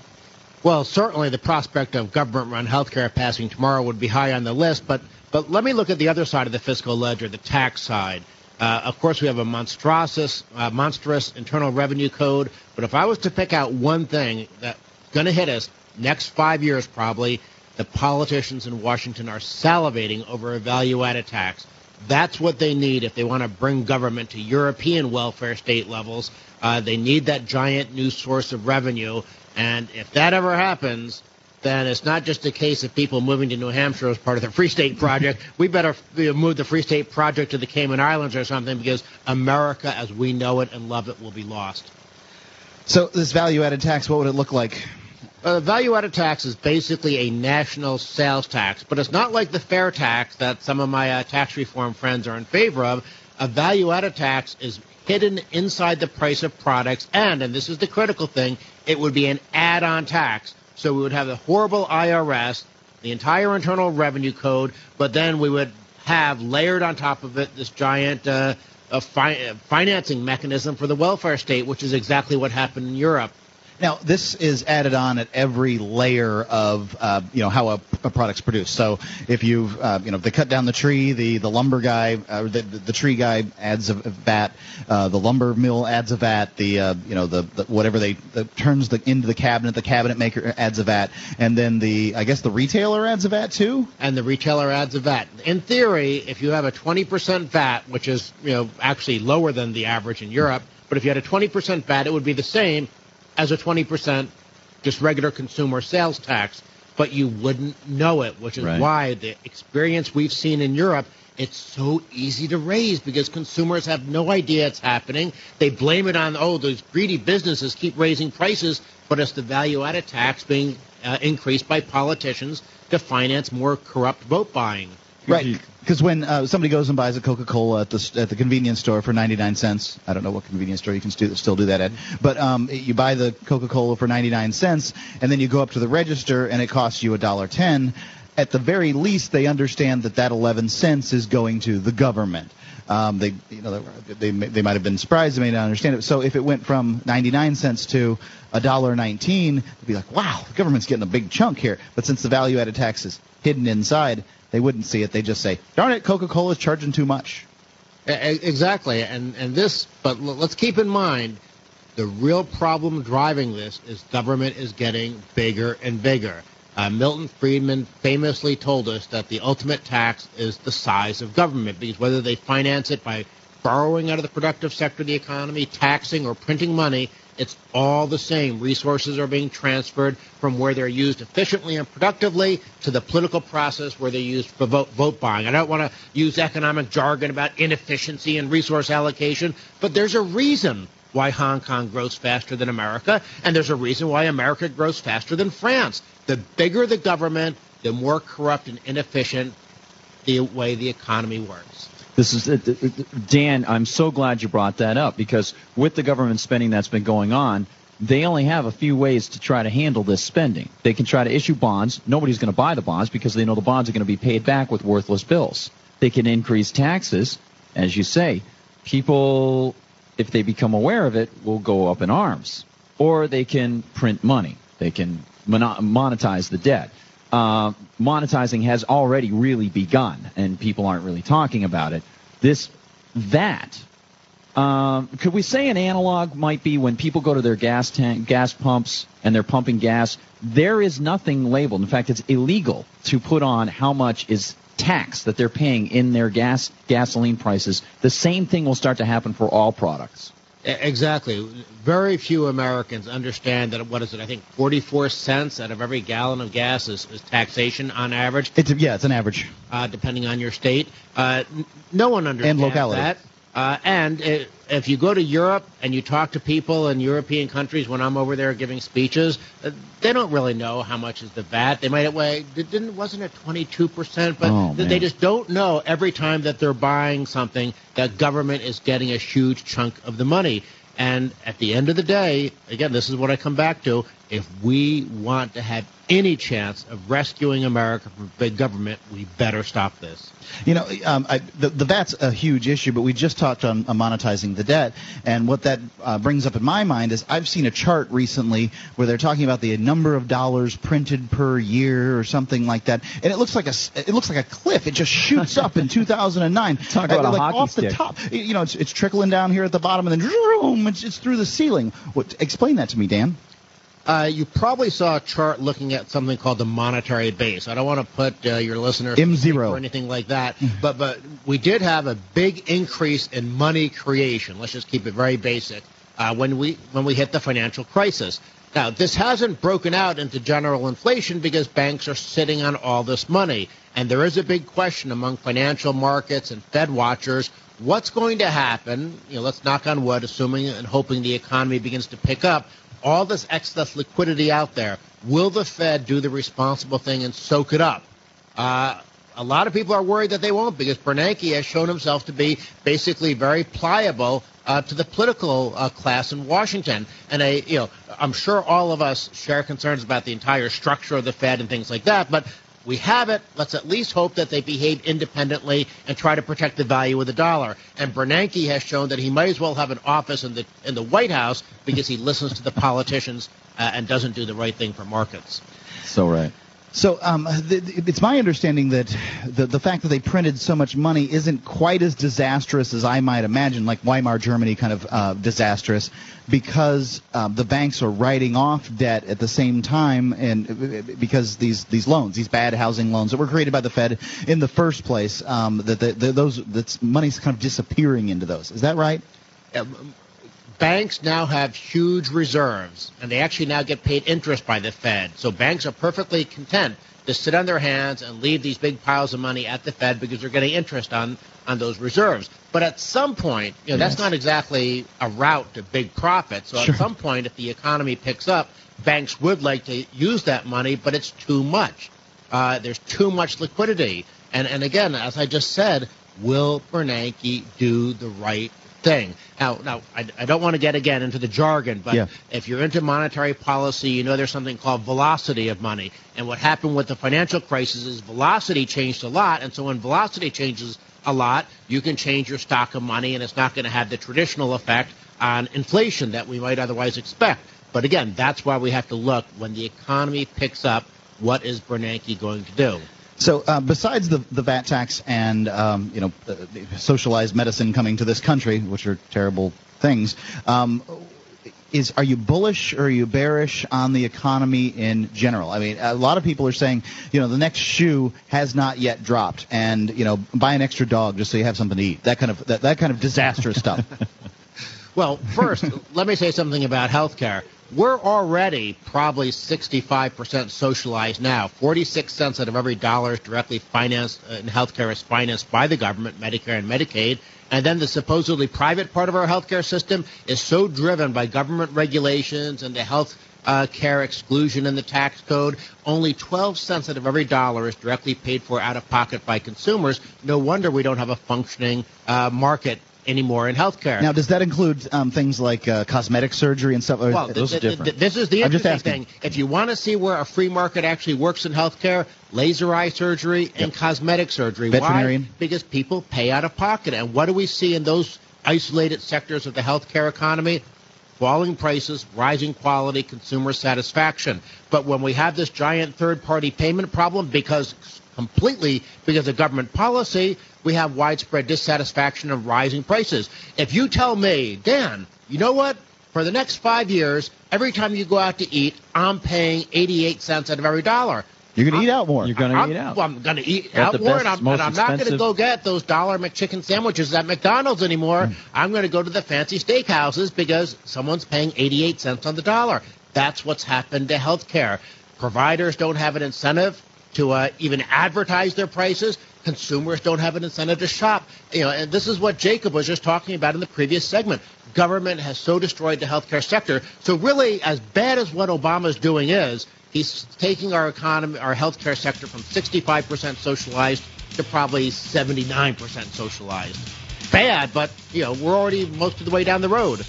Dan Mitchell, Cato.org. Um, it- you guys got so much, so many papers there that people can read on uh, different fiscal policy. Uh, thank you very much for being on the show. Well, thank you. Great work, Dan. Thank you. Free Talk Free Live. Talk Live.